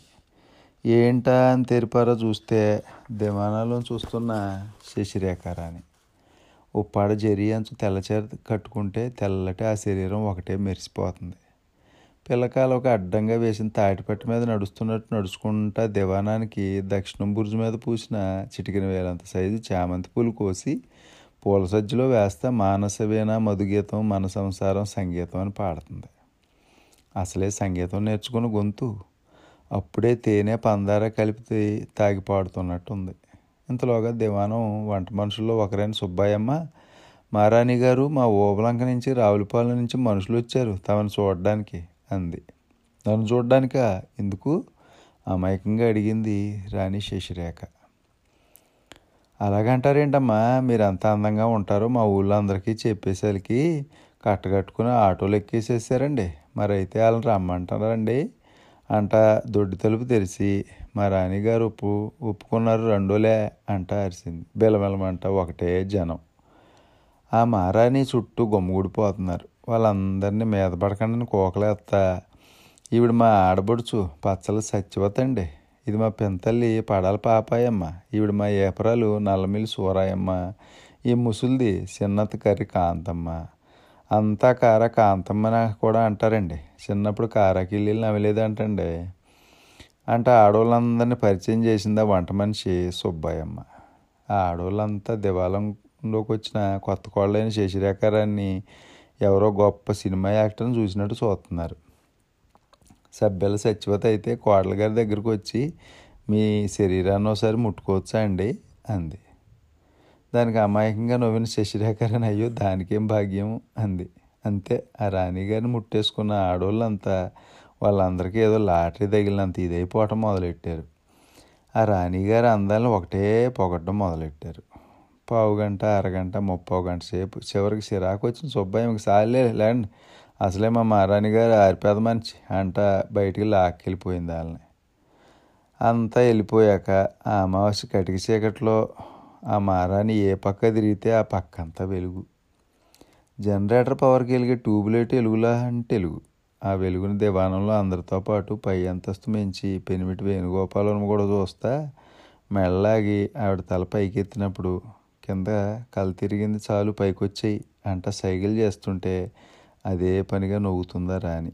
అప్పుడు ఆ వాకిట్లో మరిన్ని కాంతులు, వెలుగు వెన్నెళ్ళు. శ్రావణ మాసం ముప్పై ఒకటో తారీఖు బుధవారం, నిండా పౌర్ణమి. ఆ వేళ వాళ్ళ మొగల్తూరులో గాయత్రి అనే టీచర్ దగ్గర సంగీతం నేర్చుకున్న శశిరేఖారానికి ఆ టీచర్ గారు ఎక్కడ మొత్తం వచ్చేస్తుందో అని చెప్పి శృతి చెప్పడం మానేసింది.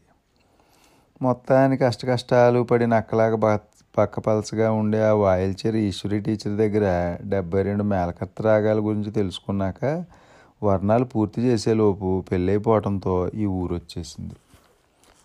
ఉత్తరం బుర్జు మధ్యలో కూర్చుని చారుకేశి వాయించాక గౌరీ మనోహరి వాయిస్తుంటే పౌర్ణమి వెన్నెలంతా ఆ కోట బుర్జులోనే ఉంది. గోదావరి గాలి మొత్తం ఆ రానికి, ఆవిడ వాయించే వీణకి తగులుతానే ఉంది. గాలికి ఎగిరిన ఆవిడ పాపిట్లో ఎంట్రుకలు నుదుటిని తాకి వెనక్కి వెళ్తానే ఉన్నాయి. ఆ తర్వాత అదే పనిగా ఆడతానే, అదేదో అప్పుడే నేర్చుకున్న బుల్లిపిల్ల వచ్చిరని ఆటలాగా ఆడతానే ఉన్నాయి, ఎగురుతానే ఉన్నాయి. బందిపోటు దొంగల సినిమాలో విన్నానులే ప్రియా అనే పాట పాడతా వాయిస్తుంటే భార్యను తన గదిలోకి తీసుకెళ్దామని వచ్చిన పెనిపిటి వేణుగోపాల్ వర్మ నిట్రాడులాగా నిలబడిపోయాడు. ఆ తర్వాత మరుగేలరావు రాఘవ పిబరే రామరసం వాయించిన తర్వాత తోడు నీడ సినిమాలో ఇందులకి కన్నీరు ఏమిటిలాగున్నారు వాయిస్తుంటే మనసంతా మారిపోయి మూడంతా చెదిరిపోయి ఆ కోట బుర్జు అవతల నుంచి అలాగే వెళ్ళిపోయాడు. ముప్పై రెండేళ్ళ ఆ గాజుల మల్లారం పేరు రంగారావు గంగారావు ఎన్నో తరాల నుంచి వాళ్ళ వంశం ఈ రాజుల దివాణంలో గాజులు తొడుగుతుంది. ఇప్పుడు తను ఎన్నో తరం మనిషో తనకే తెలియదు. అయితే గాజుల మల్లారం దివాణంలో స్త్రీలకు తోబుట్టుతో సమానం, సొంత సోదరుడి కన్నా ఎక్కువ. అందుకే పరమ ఘోష పాటించే దివాణంలో స్త్రీలకి ఈ గాజుల మల్లారం విషయంలో ఘోష లేదు. రోజులో ఏ టైంలో అయినా ఎప్పుడైనా పరదాలు తొలగించుకొని లోపలికి రావచ్చి గాజుల మల్లారం. ఆ వేళ ఆగస్టు ముప్పై శుక్రవారం, శ్రావణ పౌర్ణిమ, వరలక్ష్మి వ్రతం, రాఖీ పండగ కూడా ఆ వేళే. దగ్గరలో ఉన్న గోదాట్లో పున్నమచంద్రుడు నిదానంగా వెలిగిపోతున్నాడు. ఏటిగట్టు మీద ఉన్న గానుగ చెట్లు గాలికి పరమానందంగా ఊగిపోతున్నాయి. ఆ వెన్నెల్లో ఒక తెరచాపడో బోల్డంత జాయిగా ప్రయాణం చేస్తుంది. ఏ లంకలో పండినయో పుచ్చకాయలు లోడేసుకుంటూ వస్తున్న ఇంజిన్ నావ దీన్ని క్రాస్ చేస్తుంది. ఇంకా చేపల వేట నావలైతే అక్కడక్కడ ఆగి ఉన్నాయి. ఉల్లిపాయ రంగు బార్డర్తో మల్లెపూ రంగు గ్లాసుకో చీరగట్టుకున్న శశిరేఖారాణి గళ్ళు దాడుతున్నట్టు నడుస్తుండే బ్లాక్ అండ్ వైట్ జానపదం సినిమాలో హీరోయిన్లంతా ఊకుమ్మడిగా గుర్తుకొచ్చేస్తున్నారు. గులేబు కావాలి కథలో జమున, పిడుగురాముడి సినిమాలో ఎల్ విజయలక్ష్మి, పేదరాశి పెద్దమ్మ కథలో విజయలలిత, ఇలాగా ఒకళ్ళ ఇద్దరా బోల్డ్ అంతమంది. ఆ వెన్నెల రాత్రి దివాణం వెనక పెద్ద పెరట్లో ఉత్తర ఈశాన్యంలో ఉన్న చెరువు నిండా కలువ పూలే. గులాబీ రంగు కలువ పూలు, తెలుగు రంగు తెలుపు తెల్ల రంగు కలువ పూలు వెన్నెల్లో అందంగా మెరిసిపోతా గాలికి హాయిగా జాయిగా ఊగుతున్నాయి. ఆ చిన్న చెరువు దగ్గరకు వచ్చి సిమెంట్ మెట్టల నుంచి దిగుతా నీళ్ళల్లో అరికాలను ముంచుతా అందంగా పూసిన ఆ కలువ పూను అందుకునే టైంలో దిగిపోయింది ఆడోళ్ళ గుంపు. అందరికంటే ముందుంది వాళ్ళ దివాణంలో సాకల సుబ్బులు. వాళ్ళది బొబ్బర్ లంక. తాతల కాలం నుంచి ఈ దివాణంలో బట్టలు తూతున్న సుబ్బులు బంధువులు కావలసిన వాళ్ళు మొత్తం వాళ్ళు బొబ్బర్ లంకలోనే ఉన్నారు. ఇప్పుడు అక్కడి నుంచే వచ్చిన గుంపు అంతా కొత్త కోళ్ళు శశిరేఖ గారిని అదే పనిగా కరువు వచ్చినట్టు చూసిన మనిషినే చూస్తున్నారు. మరి ఆ సుబ్బులు వాళ్ళకి ఏం చెప్పి తీసుకొచ్చిందో తెలీదు. అంతా కొత్త కోడల్ని తమ్ముళ్ళు సొతక బూరుదు చుట్టూ గుచ్చినట్టు మెత్త మెత్తగా చూస్తా మధ్యలో సప్పుడు రాకుండా నవ్వుతా ఆ పొన్నం వెన్నెల్లో ఆ ఎవరైనా అందాలని ఆరారా చూసి మొహాలు మొత్తేలా చూసి ఒక్క మొక్క అంటే మొక్క మాట్లాడకుండా ఒక మోగోళ్ళు గుంపెచ్చి వెళ్ళినట్టే వెళ్ళిపోయారు.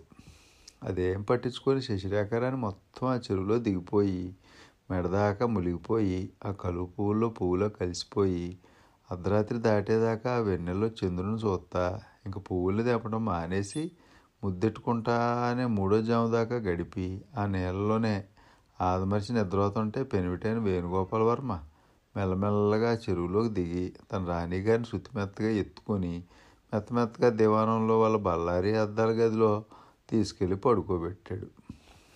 అలాగా వాళ్ళ గదిలో పట్టు పరుపులకు అడ్డడ్డంగా పడుకోబెట్టిన పావు గంటకే మాగన్ను నిద్రలోంచి లేచిన రాణి చంద్రుడి కంటే అందంగా పెనుముట్టును చూసి నవ్వుతా లేచి బురుజులోంచి వెన్నెట్లో గోదావరిని చూస్తా, ఆ తర్వాత తలదిప్పి పెనుమిట్టిని చూస్తా, ఇదిగో ఏమండి ఈ వెన్నెట్లో తెరచా పడవెక్కి గోదావరిలో షికారికి వెళ్ళొద్దామండి అంది. ఏమాత్రం ఆలోచించిన వర్మ, ఒడ్డున మన సొంత నావ ఉంది, దాని తెరచాప కూడా ఉంది, గాలి కూడా బాగుంది, చల్లగా ఉంది కదా పది వెళ్దాం అంట తన రాని రెండు భుజాలు పట్టుకున్నాడు. తెరచాప లేచింది వాళ్ళ నావకే. ఇద్దరూ ఎక్కాక ఆ వెన్నెట్లో వేణుగోపాల్ వర్మే తెడ్డు వేస్తుంటే ఆ చినినావంతా కలదిరుగుతున్న శశిరేఖ రాని చంటిపిల్లల అల్లరి చేస్తుంది. గోదాట్లో ఏ పక్క చూసినా వెన్నెల, పండు వెన్నెల, నిండు వెన్నెల. చంద్రుడు చూస్తే సర్ఫ్ పౌడర్ వేసి తోమే ఎండలో దెబ్బలించిన గుండ్రటి స్టీల్ బిందెలా మెరిసిపోతున్నాడు. మత్తుగా చల్లగా వీస్తుంది గాలి.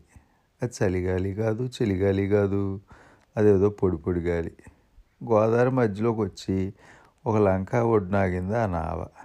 ఇదేంటన్నట్టు చూసిన శశిరేఖారాంతో, ఈ లంక పేరు దివాణం రాజుల లంక, మా ముత్తాతల కాలం నుంచి దాని పేరు ఇదే, ఇది మన సొంత లంకే, దిగు అండంతో ఒక్క దూకు దూకిందా యువరాని.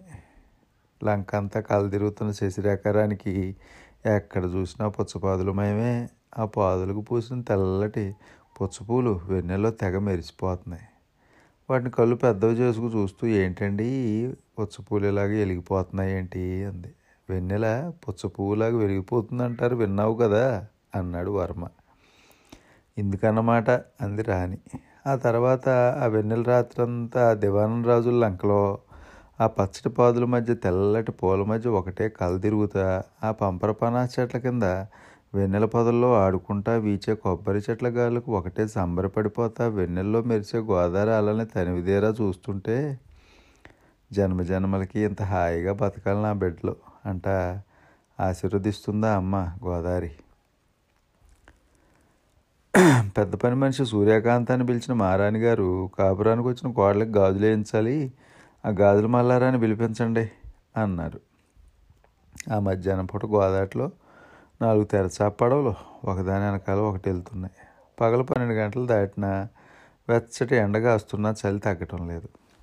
దివాణం ముందున్న రావి చెట్టు, వేప చెట్టు కలిసి బూజు బూజుమంట సప్పులు చేస్తా పది మంది ఒకేసారి వేసిన అక్షింతల్లా ఆకులు రాలుస్తున్నాయి. ఆ చెట్ల కింద నుంచి నడుచుకుంటూ వస్తున్న గాజులు మల్లారం గంగారావు దివాణం తాలూకు ప్రధాన ద్వారం దాటి లోపలికి వెళ్తుంటే ఆడోళ్ళు మగోళ్ళు అంతా పలకరిస్తున్నారు.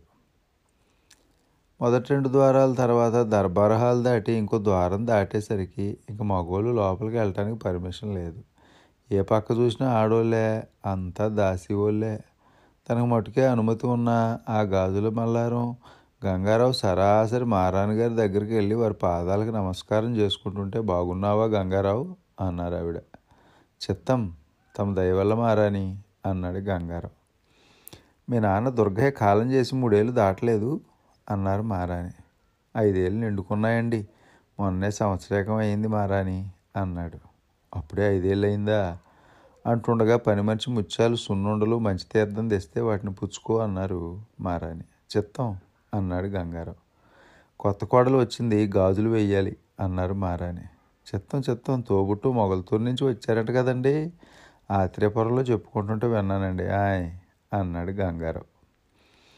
అవును, పలహారం పుచ్చుకున్నాక దాసి చినమాణిక్యం తీసుకెళ్ళదు లోపలికి, కోడలికి కావలసిన గాజులే గంగారావు అంటా ఇంకో హాల్లోకి వెళ్ళిపోయారు మారాణి. పలహారం పుచ్చుకొని కాఫీ తాగటం అయ్యాక దాసి చినమాణిక్యంతో పాటు ఇంకో రెండు ద్వారాలు దాటి విశాలమైన ఆ గదిలో ఇత్తడి గొలుసులు ఉయ్యాల బల్ల మీద కూర్చున్న కోడలు శశిరేఖ రాణి అప్పుడే భోజనం ఆరగించి తాంబూలం సేవిస్తా ఆ ఎర్రటి రసాన్ని మింగుతుంటే ఆ రసం ఆవిడ కంఠంలోంచి కిందకి దిగటం తన కళ్ళారా చూస్తున్నాడు గాజులు మల్లారం. ఆ శరీరం రంగు లేత గులాబీ కాదు, పాల గులాబీ కాదు, అదో అందమైన తెలుపు రంగు. చెంపలో కడిపిలంక గులాబీ మొక్కలు అతికిచ్చినట్టు ఉంటాయి. పెదాలు పాపికొండల వెనక తిరిగే సూర్యుడు రంగులో ఉన్నాయి. ఊపిరి వదులుతుంటే ఆ ముక్కు బెజ్జాలు గమగమత్తుగా కదులుతున్నాయి. ఆ నువ్వు మంచులో నాగమల్లి పువ్వులాగా, నడక ఊగే తీగమల్లి పువ్వులాగా ఉన్నాయి. దువ్వని ఆ పొడుగాటి చుట్టూ చీకటి గుయ్యాలంలాగా ఉంది. వెడలపాటి కళ్ళు పట్టపగలే కళ్ళకంటున్నాయి. ఆ శశిరేఖరాన్ని అందాన్ని కళ్ళార్పకుండా చూస్తున్న గాజుల మల్లారం గంగారావులో ఎప్పుడూ లేనిది. ఏవేవో కామంతో కూడి నిండిన కొత్త ఆలోచనలు పుడుతుంటే ఇదేంటి తప్పు కదా, అనాదిగా వస్తున్న ఆచారం కదా, దివాణంలో రాణులు గాజుల మల్లారానికి తోబుట్టులతో సమానం కదా అనుకుంటున్నా కుదరటం లేదు గంగారావుకి. ఇలాగెప్పుడూ అవ్వలేదు, ఇంతకుముందు ఎప్పుడూ జరగలేదు. ఆ అందాల రాణి అలా చూస్తుంటే ఏంటేంటో కొత్త ఆలోచనలు వస్తున్నాయి. అవన్నీ కలిసి సెక్స్ ఆలోచనలోకి వెళ్తున్నాయి. అంతకుముందు ఎప్పుడు కాంతిలా నిలబడి ఏంటేంటో అనేసుకుంటూ రేసుగూరంలా పరిగెడుతున్న మనసుతో ఏంటేంటో పిచ్చికల్లో, తర్వాత పచ్చికల్లో, ఆ తర్వాత సెక్స్ కళ్ళ గంట గడ్డగట్టిన ఐసు ముక్కలాగా ఊపిరాగిపోయిన శవంలాగా అయిపోతున్నాడు. కాసేపు అయింది, ఇంకాసేపు అయ్యింది. ఒకటే ఆలోచనలు, ఏంటేంటో ఆలోచనలు. మనసు గాడి తప్పేస్తుంది, ముఖం మొత్తం మారిపోతుంది. ఆ కోడలు మారాని గురించి కల్లో కూడా రాని ఆలోచనలు, చెడిపోయిన ఆలోచనలు. కోడలు రానికి సరిపడ్డ గాజులు తేలేదంటూ దాసీలకి ఏదో సర్ది చెప్పి వాళ్ళ బొబ్బర్లాంకి వెళ్ళిపోయిన గాజుల మల్లారం ఎప్పుడూ లేనిది ఆ రాత్రి అంతా తాగేస్తానే ఉన్నాడు. ఆ మొగల్తూరు కోడలతో పచ్చికళ్ళు కనీ కని ఎప్పుడో నిద్ర అయ్యి మర్నాడు ఎప్పుడో లేచి తయారయ్యి పేరవరం దేవాణానికి బయలుదేరి వచ్చి కోడలు శశిరేఖరానికి గదిలోకి వచ్చాడు. అప్పుడే తలంటుకొని పెడసగట్టుకుని ఉన్న శశిరేఖరాన్ని గాజుల మల్లారం గంగారావుని సొంత అన్నగారి కంటే ఎక్కువగా ఆదరిస్తా కుర్చీ జరిపి కూర్చోమంటే తన గాజుల సంచితో పాటు తివాసీ మీద సతికిలబడ్డ ఆ గంగారావు అందాల శశిరేఖరాన్ని మేలిం బంగారపు రంగు చేయి పట్టుకున్నాడో లేదో వెచ్చటి వింత కరెంట్ ఏదో తన నరాల్లోకి పాగుతుంది. చిత్రంగా వణుకుతున్నాయి చేతులు, పీల్చిన ఊపిరి వదలటం లేదు, ఇప్పిన రెప్ప ముయ్యటం లేదు. ఏదో కోరిక అతనిలో పాకటం మొదలెట్టేసరికి ఆ చేతిని అదో రకంగా పట్టుకుని ఉండి ఆగిపోయాడు. అమాయకంగా ఆ గాజుల మల్లారాన్నే చూస్తున్న శశిరేఖ రాణి అదేంటి అలాగ ఉండిపోయావు, నాకు గాజులు తొడగవా అన్నయ్యా అంది. అంతే, ఆ మృదువైన ఆ మారాని పిలుపుగా ఆ గాజుల మల్లారం నరాలన్నీ తెగిపోయినాయి, ఊపిరి ఆగిపోయింది, కంటి చూపు పోయింది, నోటమాట పడిపోయింది. ఈ కథ అయిపోయింది.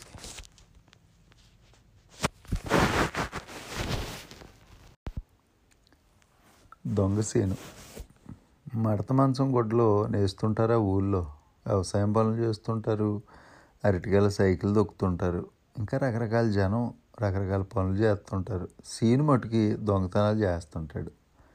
సీను ఆ పనులు చేస్తా చేస్తాడని ఆ కొమర్రాజు లంక ఊళ్ళో వాళ్ళందరికీ తెలుసు. కానీ ఆడు పలానా దొంగతనం పలానా ఇంట్లో చేశాడని రుజువులు సాక్ష్యాలు లేవుగాక లేవు. ఊళ్ళో కుర్రకారు పెద్దోరు ఆయన దొంగగా పట్టుకుందామని చాలా ప్రయత్నాలు చేశారు, పోలీసులకి చెప్పి చూశారు. ఎవడే డిటెక్షన్ చేసినా సీన్గాడు దొరకలేదు కాక దొరకలేదు. అయినా సీన్ని మటుకు దొంగ సీన్ అనే పిలుస్తారు, దొంగలాగే అనుకుంటారు. అందరి చూపుల్లోనూ ఆడు దొంగే, ఎప్పటికీ దొంగే. ఊరికి పర్లాంగ దూరంలో ఉన్న గోదావరి రెండు రోజుల నుంచి ఒకటే పొంగుతూ ఉంది. కొబ్బరి చెట్లాకులు ఊగుతూనే ఉన్నాయి, గాలి ఆడుతూ ఉంది, ఆకాశం నల్ల నల్లగా మూసుకుపోతూనే ఉంది. ఎప్పుడూ లేనిది అదేంటో ఆ వేళ ఊరు మొత్తం కళ్ళ తిరుగుతూనే ఉన్నాడు దొంగసీను. సత్తూరు వీధిలో ఉన్న సర్పంచ్ కర్రీ అరుణాథరెడ్డి గారి మేడ ముందు జనం ఇందాకొచ్చిన ఎమ్మెల్యే జగ్గిరెడ్డి గారిని కారు దాకా సాగనంపుతున్నారు అరుణాథరెడ్డి గారు. వాళ్ళందరినీ దాటుకుంటూ ముందుకెళ్తున్న సీను గొలుగురు సూర్యరెడ్డి గారి ఇల్లు, కరిసి సత్యనారాయణ రెడ్డి గారి ఇల్లు దాటుకుంటూ రామాలయం వీధి, ఆంజనేయ స్వామి గుడి వీధి, రెడ్ల కాలనీ, సెట్టిబయలు అగ్రహారం, ఇలా ఊరు ఊరంతా ఒకటే కాలు తిరుగుతున్నాడు. అలా ఒకటే ఇదిగా తిరిగిన దొంగసీను మండల పరిషత్ రోడ్లో ఉన్న నల్లమిల్లి ధర్మారెడ్డి గారింటి ముందు ఆగాడు. అక్కడ ఎందుకు ఆగాడంటే ఆ రెడ్డి గారింట్లో సవరం కడుతుంది నూకరత్నం. లోపల ఉన్న ఆ ఆడమనిషి ఎప్పుడు బయటకు వస్తుందా అని ఒకటే ఎదురు చూపులు, ఆ ఆడమనిషి కోసమే ఇంతకు ముందెప్పుడూ లేని కొత్త తిరుగుళ్ళు. అయితే నూకరత్నం కూడా వాళ్ళ మా అమ్మ ముసలిమాలక్ష్మి వస్తుంది. ఆ ముసలిదాన్ని ఒకటే నసబేరం, ఈ మనిషి కోసం ఆ మనిషిని కూడా భరిస్తున్నాడు. నూకరత్నం చూపు సల్లిపోద్దేలా అప్పుడు సూర్యుడిలాగా ఉంటుంది. నువ్వు వాళ్ళ కొమానపాలు గోదావరిని పూసిన నందివర్ధనం పువ్వులాగా ఉంటుంది. మాట్లాడితే ఎన్నిట్లో గోదావరి అందంగా ఉంటుంది. పాట పాడితే ఇది మల్లెల వేలయ్య అని పాటలాగా ఉంటుంది. ఏడిస్తే కోటిపల్లిలో తీసిన మోగ మనుషుల సినిమాలో సావిత్రి ఏడుపులాగా ఉంటుంది. శివరాఖలో చెప్పాలంటే ఇంకా అంతగానంత అందంగా ఉంటుంది ఆ నూకరత్నం. వాళ్ళ ముసలిమామ్మ మహాలక్ష్మిని ఎంటేసుకుని మా దిగువ గోదావరి ఊళ్ళన్నీ తిరిగి సవరాలు కడతా సంకకు తగిలించుకున్న బుట్ట మోసుకుంటా ఇంకో చేతితో పట్టుకున్న ఎంటుకులతో అల్లిరంగు పూసలకు వచ్చిన తాళ్ళనే వాటిని గేదెలు గెత్తల మేళలో కడితే దిష్టి పాదులే అమ్ముకుంటా తిరిగి ఆ నూకరత్నం అంటే ఆరో ప్రాణం కాదులే ఆఖరి ప్రాణం దొంగసీనికి. ఒకరోజు రెండు రోజులు కాదు ఏక వారం నుంచి ఆ ముసలిదే రత్నం ఊళ్ళో కనిపించడం మానేశారు. దాంతో ఊరు ఊరంతా ఒకటే కల తిరుగుతున్నాడు ఈ సీన్గాడు. అలా ఒకటే కల తిరుగుతున్న దొంగ సీన్కి పక్కూరు మందపల్లి శనేశ్వరుడు గుడి దగ్గర అచ్చిన సామాన్లు అమ్ముకునే గోపాలంగాడు సైకిల్ మీద వెళ్తా తగిలి ఏట్రా ఎవరి కోసం ఎదురుచూపులు అన్నాడు. ఇద్దరు క్లోజ్ ఫ్రెండ్స్ కానీ ఈ మధ్య పెద్దగా కలవలేదు. దాంతో జరిగిందంతా నాలుగు మొక్కలో చెప్పేసి ఆ మనిషి కోసం అన్నాడు.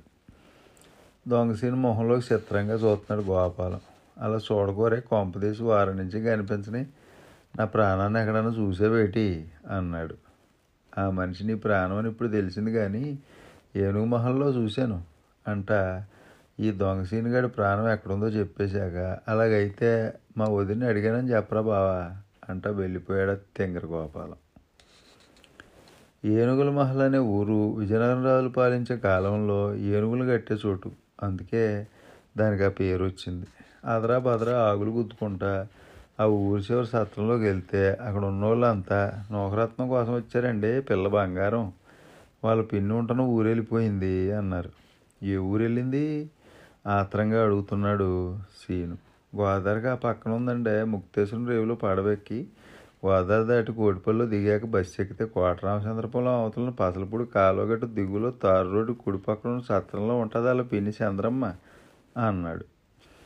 ఆడికి ఐదు రూపాయలు ఇచ్చిన సీను ఎంత బాగా చెప్పావు, ఇంతకీ ఆ మనిషి నీ బంధువా నీకు ఏమన్నా అవుద్దా అన్నాడు. నన్ను వదిలేసిన నా పిల్లం ఇప్పుడు మీరు అడుగుతున్న నూకరత్నం మా ఆవిడ అక్క కూతురు అన్నాడు. వర్షాకాలం రోజులు ముక్తేశ్వరం రేవులో పడవెక్కి గోదాట్లో కొంత దూరం నడిచి మళ్ళీ పడవెక్కి కోటిపల్లి రేవులో సూర్యచంద్ర ట్రాన్స్పోర్ట్ వాళ్ళు కోటిపల్లి టు రాజమండ్రి బస్సు ఎక్కి పాసలపూడి కాలువగట్టు మీద దిగిన సీను ఆ మనిషి గురించి అందరినీ అడుగుతా చెల్లూరు వంతెన దిగుతుండగానే రోడ్డు దిగువలో ఉన్న సత్రంలో ఉతికిన ఎర్రలంగా దండం మీద ఆరెత్త కనిపించింది నూకరత్నం, తన చివరాఖరి ప్రాణమైన నూకరత్నం. అంతే పరిగెట్టుకుంటా ఆ మనిషి దగ్గరికి వెళ్ళి రెండు జబ్బులు పట్టుకుని ఒకటే కుదిపెత్త కదిపెత్త అడిగింది అడుగుతున్నాడు. వినేవాళ్ళకి సిరాకేసేలాగా అడుగుతున్నాడు. ఎందుకు వెళ్ళిపోయావు, నన్ను వదిలిపెట్టి ఎందుకు వెళ్ళిపోయావు అంట ఒకటే అడుగుతున్నాడు. ఎప్పటికో నోరిప్పిన నూకరత్నం నన్ను పువ్వుల్లో పెట్టి చూసుకున్న మా అమ్మ, నన్ను పంచ ప్రాణాలుగా చూసుకున్న మా మా మా అమ్మ పోయింది అంది. కాసేపు ఏం మాట్లాడకుండా ఉండిపోయిన సీను ముసలోళ్ళు టైం అయ్యాక ఎగిరిపోతారు కదా దానికి ఇంత ఇదేంటి చెప్పు అన్నాడు. ముసలిపోయిన సంగతి తెలిసిన మా పిన్ని వచ్చింది నన్ను మా గొప్పగా చూసుకుంటానంట ఈ ఊరు తీసుకొచ్చేసింది అంది. నేను దాన్ని బాబులా చూసుకుంటాను అసలు ఎందుకు దగ్గరలో ఉన్న దాక్షాలలో నీ మెల్లో మూడు ముళ్ళు వేసి జన్మజన్మలకి నేను ఏలుకుంటాను సరేనా పదమరి అన్నాడు. అన్నట్టే ఆ రాత్రి రాత్రి ఆ తాలిబొట్టు కట్టేసి ఆ దరిలో ఉన్న వాళ్ళ కామరాజులు అంక తీసుకువెళ్ళిపోయాడు. ఇంతకాలం చెట్టుపల్లి జగ్రహారంలో వాసన చెట్టు శ్రీరాములు ఇంట్లో అద్దెకుండే సీను ఆ ఇల్లు ఇప్పుడు ఖాళీ చేసేసి ఆంజనేయ స్వామి గుడి వీధిలో సలాది రామదాస్ గారి పెంకుటిని మొత్తం అద్దెకి తీసుకొని నూకరత్నాన్ని కుడిపాదం పెట్టమన్నాడు. సవరాలు కట్టే నూకరత్నాన్ని చేసుకున్న దొంగ సీను చుట్టూ మూగిన వీధిలో ఆడవాళ్ళంతా అడగటం మొదలెడితే అవునమ్మలో చేసుకుని కాపురం పెట్టాను ఇప్పుడు ఏంటంట ఇలే ఓలే ఇలాగోసారి మా తోబుట్టులకి అమ్మలకి ఒకసారి మొహం చూపించి వెళ్ళు అన్నాడు. వచ్చాడు చే చెప్పినట్టే చేసి వెళ్ళిందని నూకరత్నం. చిన్న పల్లెటూరు కదా ఆ సంగతి అందరికీ తెలిసిపోవడంతో దొంగసీని కానీ ఆడు పెళ్ళం కానీ ఇంకెవరూ ఎప్పుడు ఏది అడగలేదు. సుమములు మూడుగా పువ్వులు ఆరుగునే అంట పాడుకుంటున్న వాళ్ళిద్దరి సంసార జీవితం చిక్కటి మారేడుమిల్లి అడవిలో చక్కటి అడవి పిల్లలు పాడుకునే జానపదంలా సాగిపోతుంది. ఆ రోజులను చూస్తున్న వాళ్ళిద్దరూ బతుకులో ఎంత రుచి ఉంటుందని తెలిస్తే ఎప్పుడో వచ్చి కలుసుకుని కరుసుకుపోయే వాళ్ళమే అనుకుంటున్నారు అనుకుంటానే నిద్రపోతున్నారు. ప్రతిరోజు నిద్రలో ఉండగా సీనుగాడు బాగా గొరక పెడుతుంటే మెలకు వచ్చేస్తుంది రత్నానికి. ఆ గొరక అంట మెలకుగానే ఉండే ఆ మనిషికి ఎప్పటికో నిద్ర బాగా నిద్రలోకి వెళ్ళిపోయాక తెల్లతెరవ ఆరేటప్పుడు తను లేపకుండానే తన మీద పడతాడు, తన నోట్లో నోరాడతాడు. ఆ తర్వాత ఇంకేం చెప్పాలి?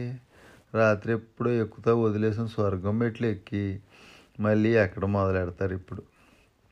అలాగే ఐదు నిమిషాల పది నిమిషాల పావు గంట అరగంట రత్నం మొగుడైన సీనికి చెమటలే చెమటలో, ఒంట్లోంచి జుట్లోంచి చెమటలు. అదేంటో చిత్రం, అసలు చెమటే పట్టదు, వాసనే రాదు రత్నం శరీరంలోంచి. మొగుడిని ఒకరోజు అడిగింది నోకరత్నం, రోజు తాను మాడతావా అని. అవును, నాలుగైదు సార్లు చేసేసి వస్తుంటాను ఒకసారి అన్నాడు. నా సంగతి చెప్పనా అంది. చెప్పు. నేను రెండేసి రోజులు తానమే చేయను అంది. చి పోయే అదవా అంటే ఆ మనిషిని దూరంగా దోసేసి ఐదు సెకండ్లు అవ్వకుండానే వచ్చేసి అమాంతం కౌగులించేసుకుని ఏమీ ఎందుకే నువ్వంటే ఎంత ప్రాణం నాకు అనేసాడు. ఆ చిన్న ఊర్లో ఎవరు చూడటం లేదు, పొరపాటున ఎవరైనా కానీ చూడటం కానీ జరిగితే ఎంత గొప్ప దంపతులు ఇంకెప్పుడు పుట్టరు అనిపించేలాగా ఉండాలి సంసారం. ఆ వేళ అమావాస్య, అందమైన ఆడదాని కంట్లో కాటుకంత నల్లటి చీకటే. అర్ధరాత్రి ఆదమనిషి నిద్రవుతున్న రత్నానికి ఎందుకో మెలకు వచ్చింది. లేచి చూస్తే గట్టిగా కౌలించుకుని పడుకునే మనిషి లేడు. నా మొగుడు దొంగ కదా, ఏ శత్రువు అన్న జబ్బ మీద చెయ్యేసి లాక్కుపోయాడా అన్న ఆలోచన వచ్చి ఇల్లంతా కలదిరిగితే ఆ సలాది రామదాస్ గారిని పడమటిగా తలుపులు మూసుకుని ఉన్నాయి. తలుపు సందుల్లో చూస్తే లోపల తలారితో ఆనందం చేసిన తన మొగుడు సీని ఎవరో దేవత బొమ్మకి దండాలు ఎడతా జగ్గంపేట బంగ్లా పెంకులు చూరులో కూర్చున్న అదేదో క్యాలెండర్ని చూస్తా ఏవేవో లెక్కలు వేసుకుంటా కాసేపు అయ్యాక గదిలోంచి బయటికి వెళ్ళిపోయి మర్నాడు చల్లిపోతు దాటాక పసుపు రాసిన ఇంటి గడప తొక్కాడు. ఆగు ఆపిన రత్నం, ఎక్కడికి వెళ్ళావు? దొంగతనకానికి వెళ్ళావు కదా. నా మొగుడా నా భర్త సవరాలు కట్టే పూసలతో నోగరత్నం దొంగసీని పెళ్ళామని ఊరోళ్ళు అంతా అంటే నేను బరాయించుకుంటాను అరాయించుకుంటాను. రేపు నాకు పుట్టే బిడ్డలో ఇప్పుడు నేను కడుపుతో ఉన్నాను, నా మీద నా పుట్టబోయే బిడ్డ మీద ఒట్టేసి చెప్పు ఇంకా పని చేయనని అంట ఒకటే ఆడడం. ఆ మనిషి ఏడుపుగా ఆకాశం కొరవలేదు కానీ దొంగసీను సిన్నికలు కన్నీళ్ళు కురిసాయి. చాలా స్పీడ్గా ఒట్టేసి తన రత్నం పొట్ట మీద చెంప పెట్టేసి ప్రాణమైన నా పిల్లం మీదే కాదు పుట్టబోయే నా బిడ్డ మీద నా తల్లి మీద ఒట్టేసి చెప్తున్నాను, ఈ జన్మకే కాదు ఏ జన్మకే నేను దొంగతనం చేయను, చేయనుగాక చేయను మరి చేయనుగాక చేయను అంటా అరిచాడు. అరవటమే కాదు గావు కేక పెట్టాడు, పొలికేక పెట్టాడు, అంతా అరుతా గొడవ చేశాడేమో. ఆ రాత్రి పెళ్ళానికి ఈ పక్క తిరిగి పడుకోవాల్సింది ఆ పక్క తిరిగి పడుకున్నాడు ఆ సీనుగాడు. గాలి చూస్తే గమ్మత్తుగా ఉంది, చెట్ల కొమ్మలు మరీ గమ్మత్తుగా ఊగుతున్నాయి. గోదావరిలో ఎర్రవారి తెల్లవారింది. కొమరరాజులంక ఊళ్ళో ఆడవాళ్ళు అంతా ఎల్ల ముందు పాసిలు చేసుకుంటున్నారు. పొలాలకు వెళ్ళే వాళ్ళు వెళ్తున్నారు, అరటిపళ్ళ సైకిల్ రావులపాలెం యార్డ్కి వెళ్తున్నాయి. అదేంటో విచిత్రం, ఎప్పుడూ లేని కొత్త చిత్రం. రావులపాలెం పోలీస్ స్టేషన్ నుంచి వచ్చిన జీపు సరాసరి దొంగసీని అద్దెకుండే ఇంటి ముందు ఆగింది. ఆగటంతో అవలేదు, గల్లలొంగి నల్లటి కట్టుబనీతో ఉన్న సీను శతకొడతా మరి వాళ్ళు జీపెచ్చుకు వెళ్ళిపోతుంటే గడప దగ్గర నిలబడిన నోహరత్నం పీల్చిన ఊపిరి వదలకుండా అలాగే అలాగే ఉండిపోయింది. ఆశ్చర్యంగా చూస్తుండిపోయింది, అర్థం కాకుండా ఉండిపోయింది. కొత్తపేట కోర్టులో హాజరుపరిచిన సీను కొమరరాజులంక గ్రామం రామాలయం వీధిలో మేస్త్రి తాతయ్య గారి సత్యరెడ్డి గారింట్లో వడ్డానం, పాపిడి బొట్టు, సూర్యుడు చంద్రుడు, నగరం లాంటి బంగారపు సామాన్లు నేను రాత్రి దొంగతనం చేసినట్టు సాక్ష్యాధారాలతో సహా రుజువయింది. దాంతో ఆరు నెలలు జైలు శిక్ష పడింది. అంతా అబద్ధం అంటూ అరుస్తున్న సీనుని ఎవరూ పట్టించుకోవడం లేదు. కడుపుతో ఉన్న తన ప్రాణమైన భార్య నోకరత్నం కళ్ళ ముందు కనపడడంతో దొర్లి దొర్లి ఏడుస్తుంటే బేడీలేసి లాక్కెళ్ళిపోయారు పోలీసులు. జైల్లో ఉన్న సీన్కి అమాయకురాలని తన భర్త నోకరత్నం గుర్తొస్తుంది. మారేడుమిల్లి అడవుల్లో ఎక్కడో మంచు కురిసి ఎన్నెల రోజుల్లో పూసే అడవి పువ్వు లాంటి తన భార్య నవ్వు గుర్తుకొస్తుంది. ఈ ప్రపంచంలో తను తప్ప ఏ దిక్కులేని తన నూకరత్నమే గుర్తుకొస్తుంది, ఒకటే ఏడుపు వచ్చేస్తుంది. ఇదంటా సెల్లో తనతో పాటు ఉండే ముసలోడు సైకిల్ దొంగ సత్తారి చెప్పుకుని ఏడుస్తున్నాడు. ఏమీ తినకుండా ఏడ్చి ఏడ్చి ఎప్పటికో పడుకుంటున్నాడు. ఇదంతా ఎవరు చేస్తున్నారు ఏంటో తెలదో. మండల పరిషత్ రోడ్లో ఉండే మల్లెడి మంగిరెడ్డి గారి యమహా బండి తనే కొట్టేసినట్లు, రెడ్ల కాలనీలో ఉండే వాసన చెట్టు చిన్న సత్యరాజు గారి కోడలి గాజుల జత సంతలో లాగేసుకున్నట్టు, సెట్టుబల్ జాగ్రహారంలో మిర్రే నాగరత్నం నాంతోడు తెంపుకుపోయినట్టు సాక్ష్యాధారాలతో దొరికాడు సీను. అంతేకాదు, వాళ్ళూరు గోదావరి మధ్యలో ఉన్న రాజా బహదూర్ లంకలో ఓసారి, కరుబాడవ లంకలో రెండుసార్లు సారా బాటిలు పెట్టి కాసింది ఈ సీనే. పట్టుకోవడానికి వచ్చిన ఎక్సైజ్ పోలీసులు అచ్చ నాగేశ్వరరావు అనే ఇన్స్పెక్టర్ని సావుగొట్టి పారిపోయింది కూడా ఈ సీనే అని రుజువైపోయింది. అదంతా సాక్ష్యాలని చూస్తున్న సీను మెదడు మెల్లిదిరిగిపోవడంతో, ఆ మెదడులో నరాలనే తెగిపోవడంతో మెంటలెక్కిపోయింది. సరిగ్గా అదే టైంకి భార్య రత్నం ఈ పాటికి పుట్టేస్తున్న చందమామ లాంటి తన సంటిబాబు గుర్తుకొచ్చేసరికి నాకు ఏం తెలవండి అని అరుతానే మోర్చొచ్చి పడిపోయాడు. బేడీ లేచి లాక్కెళ్ళిపోయిన సీన్ని రాజమండ్రి సెంట్రల్ జైలుకి మార్చారు. ఇప్పుడు ఎవరితోనూ మాట్లాడడం లేదు సీను. ఎప్పుడూ అదే దేశ, అమాయకురాలైన తన నూకరత్నం దేశ, పుట్టిన తన పాలపొగల పాపడి దేశ. భగవంతుడా, నిజంగా నువ్వే ఉంటే ఏంటిది అయితే చెప్పు, ఈ దొంగతనాలన్నీ నేను చేశానా చెప్పు, మరి ఎప్పుడు నాకు విడుదల, ఎప్పుడు నేను బయటకు వస్తాను, ఎప్పుడు నా భార్య బిడ్డను చూసుకుంటాను చెప్పు. ఇలా తనలో తను మాట్లాడుకుంటాం సీన్కి తెల్లారటం తెలియదు, చీకటపడటం తెలియదు. రెండేళ్ళు గడిచిపోయినాయి. పెరిగిన గడ్డంతో పెద్దాపురం ఎండు చేపల మార్కెట్లో సన్నగా ఉన్న సందో చేపలు అయిపోయిన సీన్ని బయటకు వదిలేరు. బయటకు వచ్చిన సీను ఇంతకాలం అదో రకం పిచ్చోళ్ళ ఉన్న దొంగ సీన్కి ఏమైందో తెలియదు. గబగబా పుష్కరాలు లేవులో ఉన్న సెలూన్ దగ్గరకు వచ్చి గడ్డం వేయించుకొని క్షవరం చేయించుకొని కోటిపల్లి బస్టాండ్కి వెళ్ళి వయా కడియం మీదుగా అమలాపురం బస్సు ఎక్కి ఒకటే ఆపగా ఆశగా కొన్ని గంటల సేపు ప్రయాణం చేస్తున్నాడు. అలా ప్రయాణం చేస్తా చాలా ఊళ్ళు దాటేసి కోమరాజు నాకు వంతెన దగ్గర దిగేసి అదరాబదరా ఒకటే ఉరుకులు, ఒకటే పరుగుల మీద వాళ్ళ కోమరాజు నాకు ఊళ్ళోకి అడుగెట్టాడు. ఆంజనేయ స్వామి గుడి వీధిలో సలాది రామదాస్ గారి పెంకుటింటి దగ్గరకు వచ్చేసరికి ఎంతసేపు గుహ లోపల తలుచుకున్న తన భార్య నూకరత్నం, తన సంటిబిడ్డ బదులుగా ఎవరో ఇంకెవరో ఉన్నారు. ఇక్కడ పలానా నూకరత్నం అని అడుగుతుండగా ఒక అతను వచ్చాడు. సలాది రామదాస్ గారి ఆకరల్లుడు అంట. పోయిన అమావాస్య నాడు కాలం చేసిన రామదాసు ఇల్లాలకి రాశాడంట. ఎవడడిగినా ఏం తెలియదని చెప్తున్నా మనిషిని వదిలి పక్కింట్లో ఉన్న ఇంకో మనిషిని అడిగితే, నిండు నెలలతో ఉన్న ఆ పిల్ల వర్షం కురుస్తున్న సాయంత్రం పూట వెళ్ళిపోయింది, మొగుడేవటో దొంగ అంట, మేము ఆ వారమే అద్దెకి దిగాము అన్నాడు. ఆలోచించుకుంటూ నడుస్తున్నాడు సీను. అలా నడుచుకుంటూ రావులపాలెం జంక్షన్లోకి వచ్చాడో లేదో నవ్వుతో పలకరించాడో ముసలాడు. అతని పేరు శామ్యూల్. ఇదే రావులపాలెంలో జగన్మోహన్ టూరింగ్ టాకీస్ ఉండే రోజుల్లో సైకిల్ దొంగతనాలు చేసేవాడు శామ్యూల్. ఆ టైంలో ఈ సీను ఆడికి అసిస్టెంట్. ఆ చిన్నతనం అప్పుడు తను చేసిన పనులు అదే టైంలో ఇదే ఊళ్ళో రమణ అనే పిల్లతో తనకున్న సంబంధం, దాంతోపాటు బట్టలు ఇప్పుకొని భోజమూలతో ఎన్నెలో గోదావరి ఈతలో గుర్తుకొచ్చిన సీను ఇప్పుడు ఎక్కడుందో రమణ అనుకుంటే, ఎలాగున్నావు శామ్యూల్ మా అయ్యా అన్నాడు. అలాగే ఉన్నానరా బిడ్డ అన్నాడు. తన గురించి అంతా చెప్పిన సీను చివరాఖరులో ఏడుతుంటే ఎక్కిళ్ళే ఎక్కిళ్ళు. అప్పుడు అన్నాడు, నా భార్య నా పిల్ల నాకు దొరుకుతారంటావా మా అయ్యా అన్నాడు. మరి వాళ్ళని ఎతుక్కుంటా వెళ్తారా మా అయ్యా అని బయలుదేరిపోతుంటే ఆపిన ఆ శామ్యూల్, మరి రేపటి నుంచి ఎలా బతుకుతావురా బిడ్డ అన్నాడు. కూలీనాలి చేసుకుని ఏ అన్నాడు సీను. ఏం లేదురా, మనం మారి బతుకుదామన్నా బతకనీదురా ఈ లోకం, మనం మన్నే, మన వృత్తి మందే, బ్యాడ్ లక్, ఎందుకు దిగామో తెలియదు అంతే. నీ భార్య బిడ్డని ఎత్తుక్కుంటూ వెళ్తా ఉండు అంట భాస్కర్ విలాస్లో కాయగూరలు భోజనం పెట్టి సాగనంపాడు ముసలి దొంగ శామ్యూల్. ఆ వేళ వెన్నెల వేడిగా ఉంది, వీస్తున్న గాలి బాగానే ఉంది. రావులపాలెం బ్రిడ్జి మీద నడుస్తున్న సీను ఆలోచిస్తున్నాడు. పుట్టి పెరిగిన ఏ స్త్రీ కావాలని ఏ విచారం చేయదు, ఏవో చేయంతాయి, ఎవడో కావాలని దొంగోడు కాడు, ఏవో చేయంతాయి, తీరా అయ్యాక అంతేనా, మారకూడదా, మామూలుగా అవ్వకూడదా, ఏంటి ముసలి శామ్యులు ఆలోచిస్తా ముందుకెళ్తున్న సీనుగాడు ఎంతో ఆలోచించినా పాడైన మనిషి పాడైనట్టే అనిపిస్తుంది. బాగా లోతుల్లోకి వెళ్తుంటే అవుననిపిస్తుంది. ఏమనిపించినా ఎంత అనిపించినా మళ్ళీ మామూలుగా బతుకుదాం అనుకున్నాడు, కానీ కుదరటం లేదు. నిన్నట్లానే బతికేలా చేస్తున్నాయి రోజులు. చాలా పొట్లాట్లు పెట్టుకుంటున్నాడు. తన పరిస్థితుల్లో కానీ అవే గెలిచాయి, తనే ఓడిపోయాడు.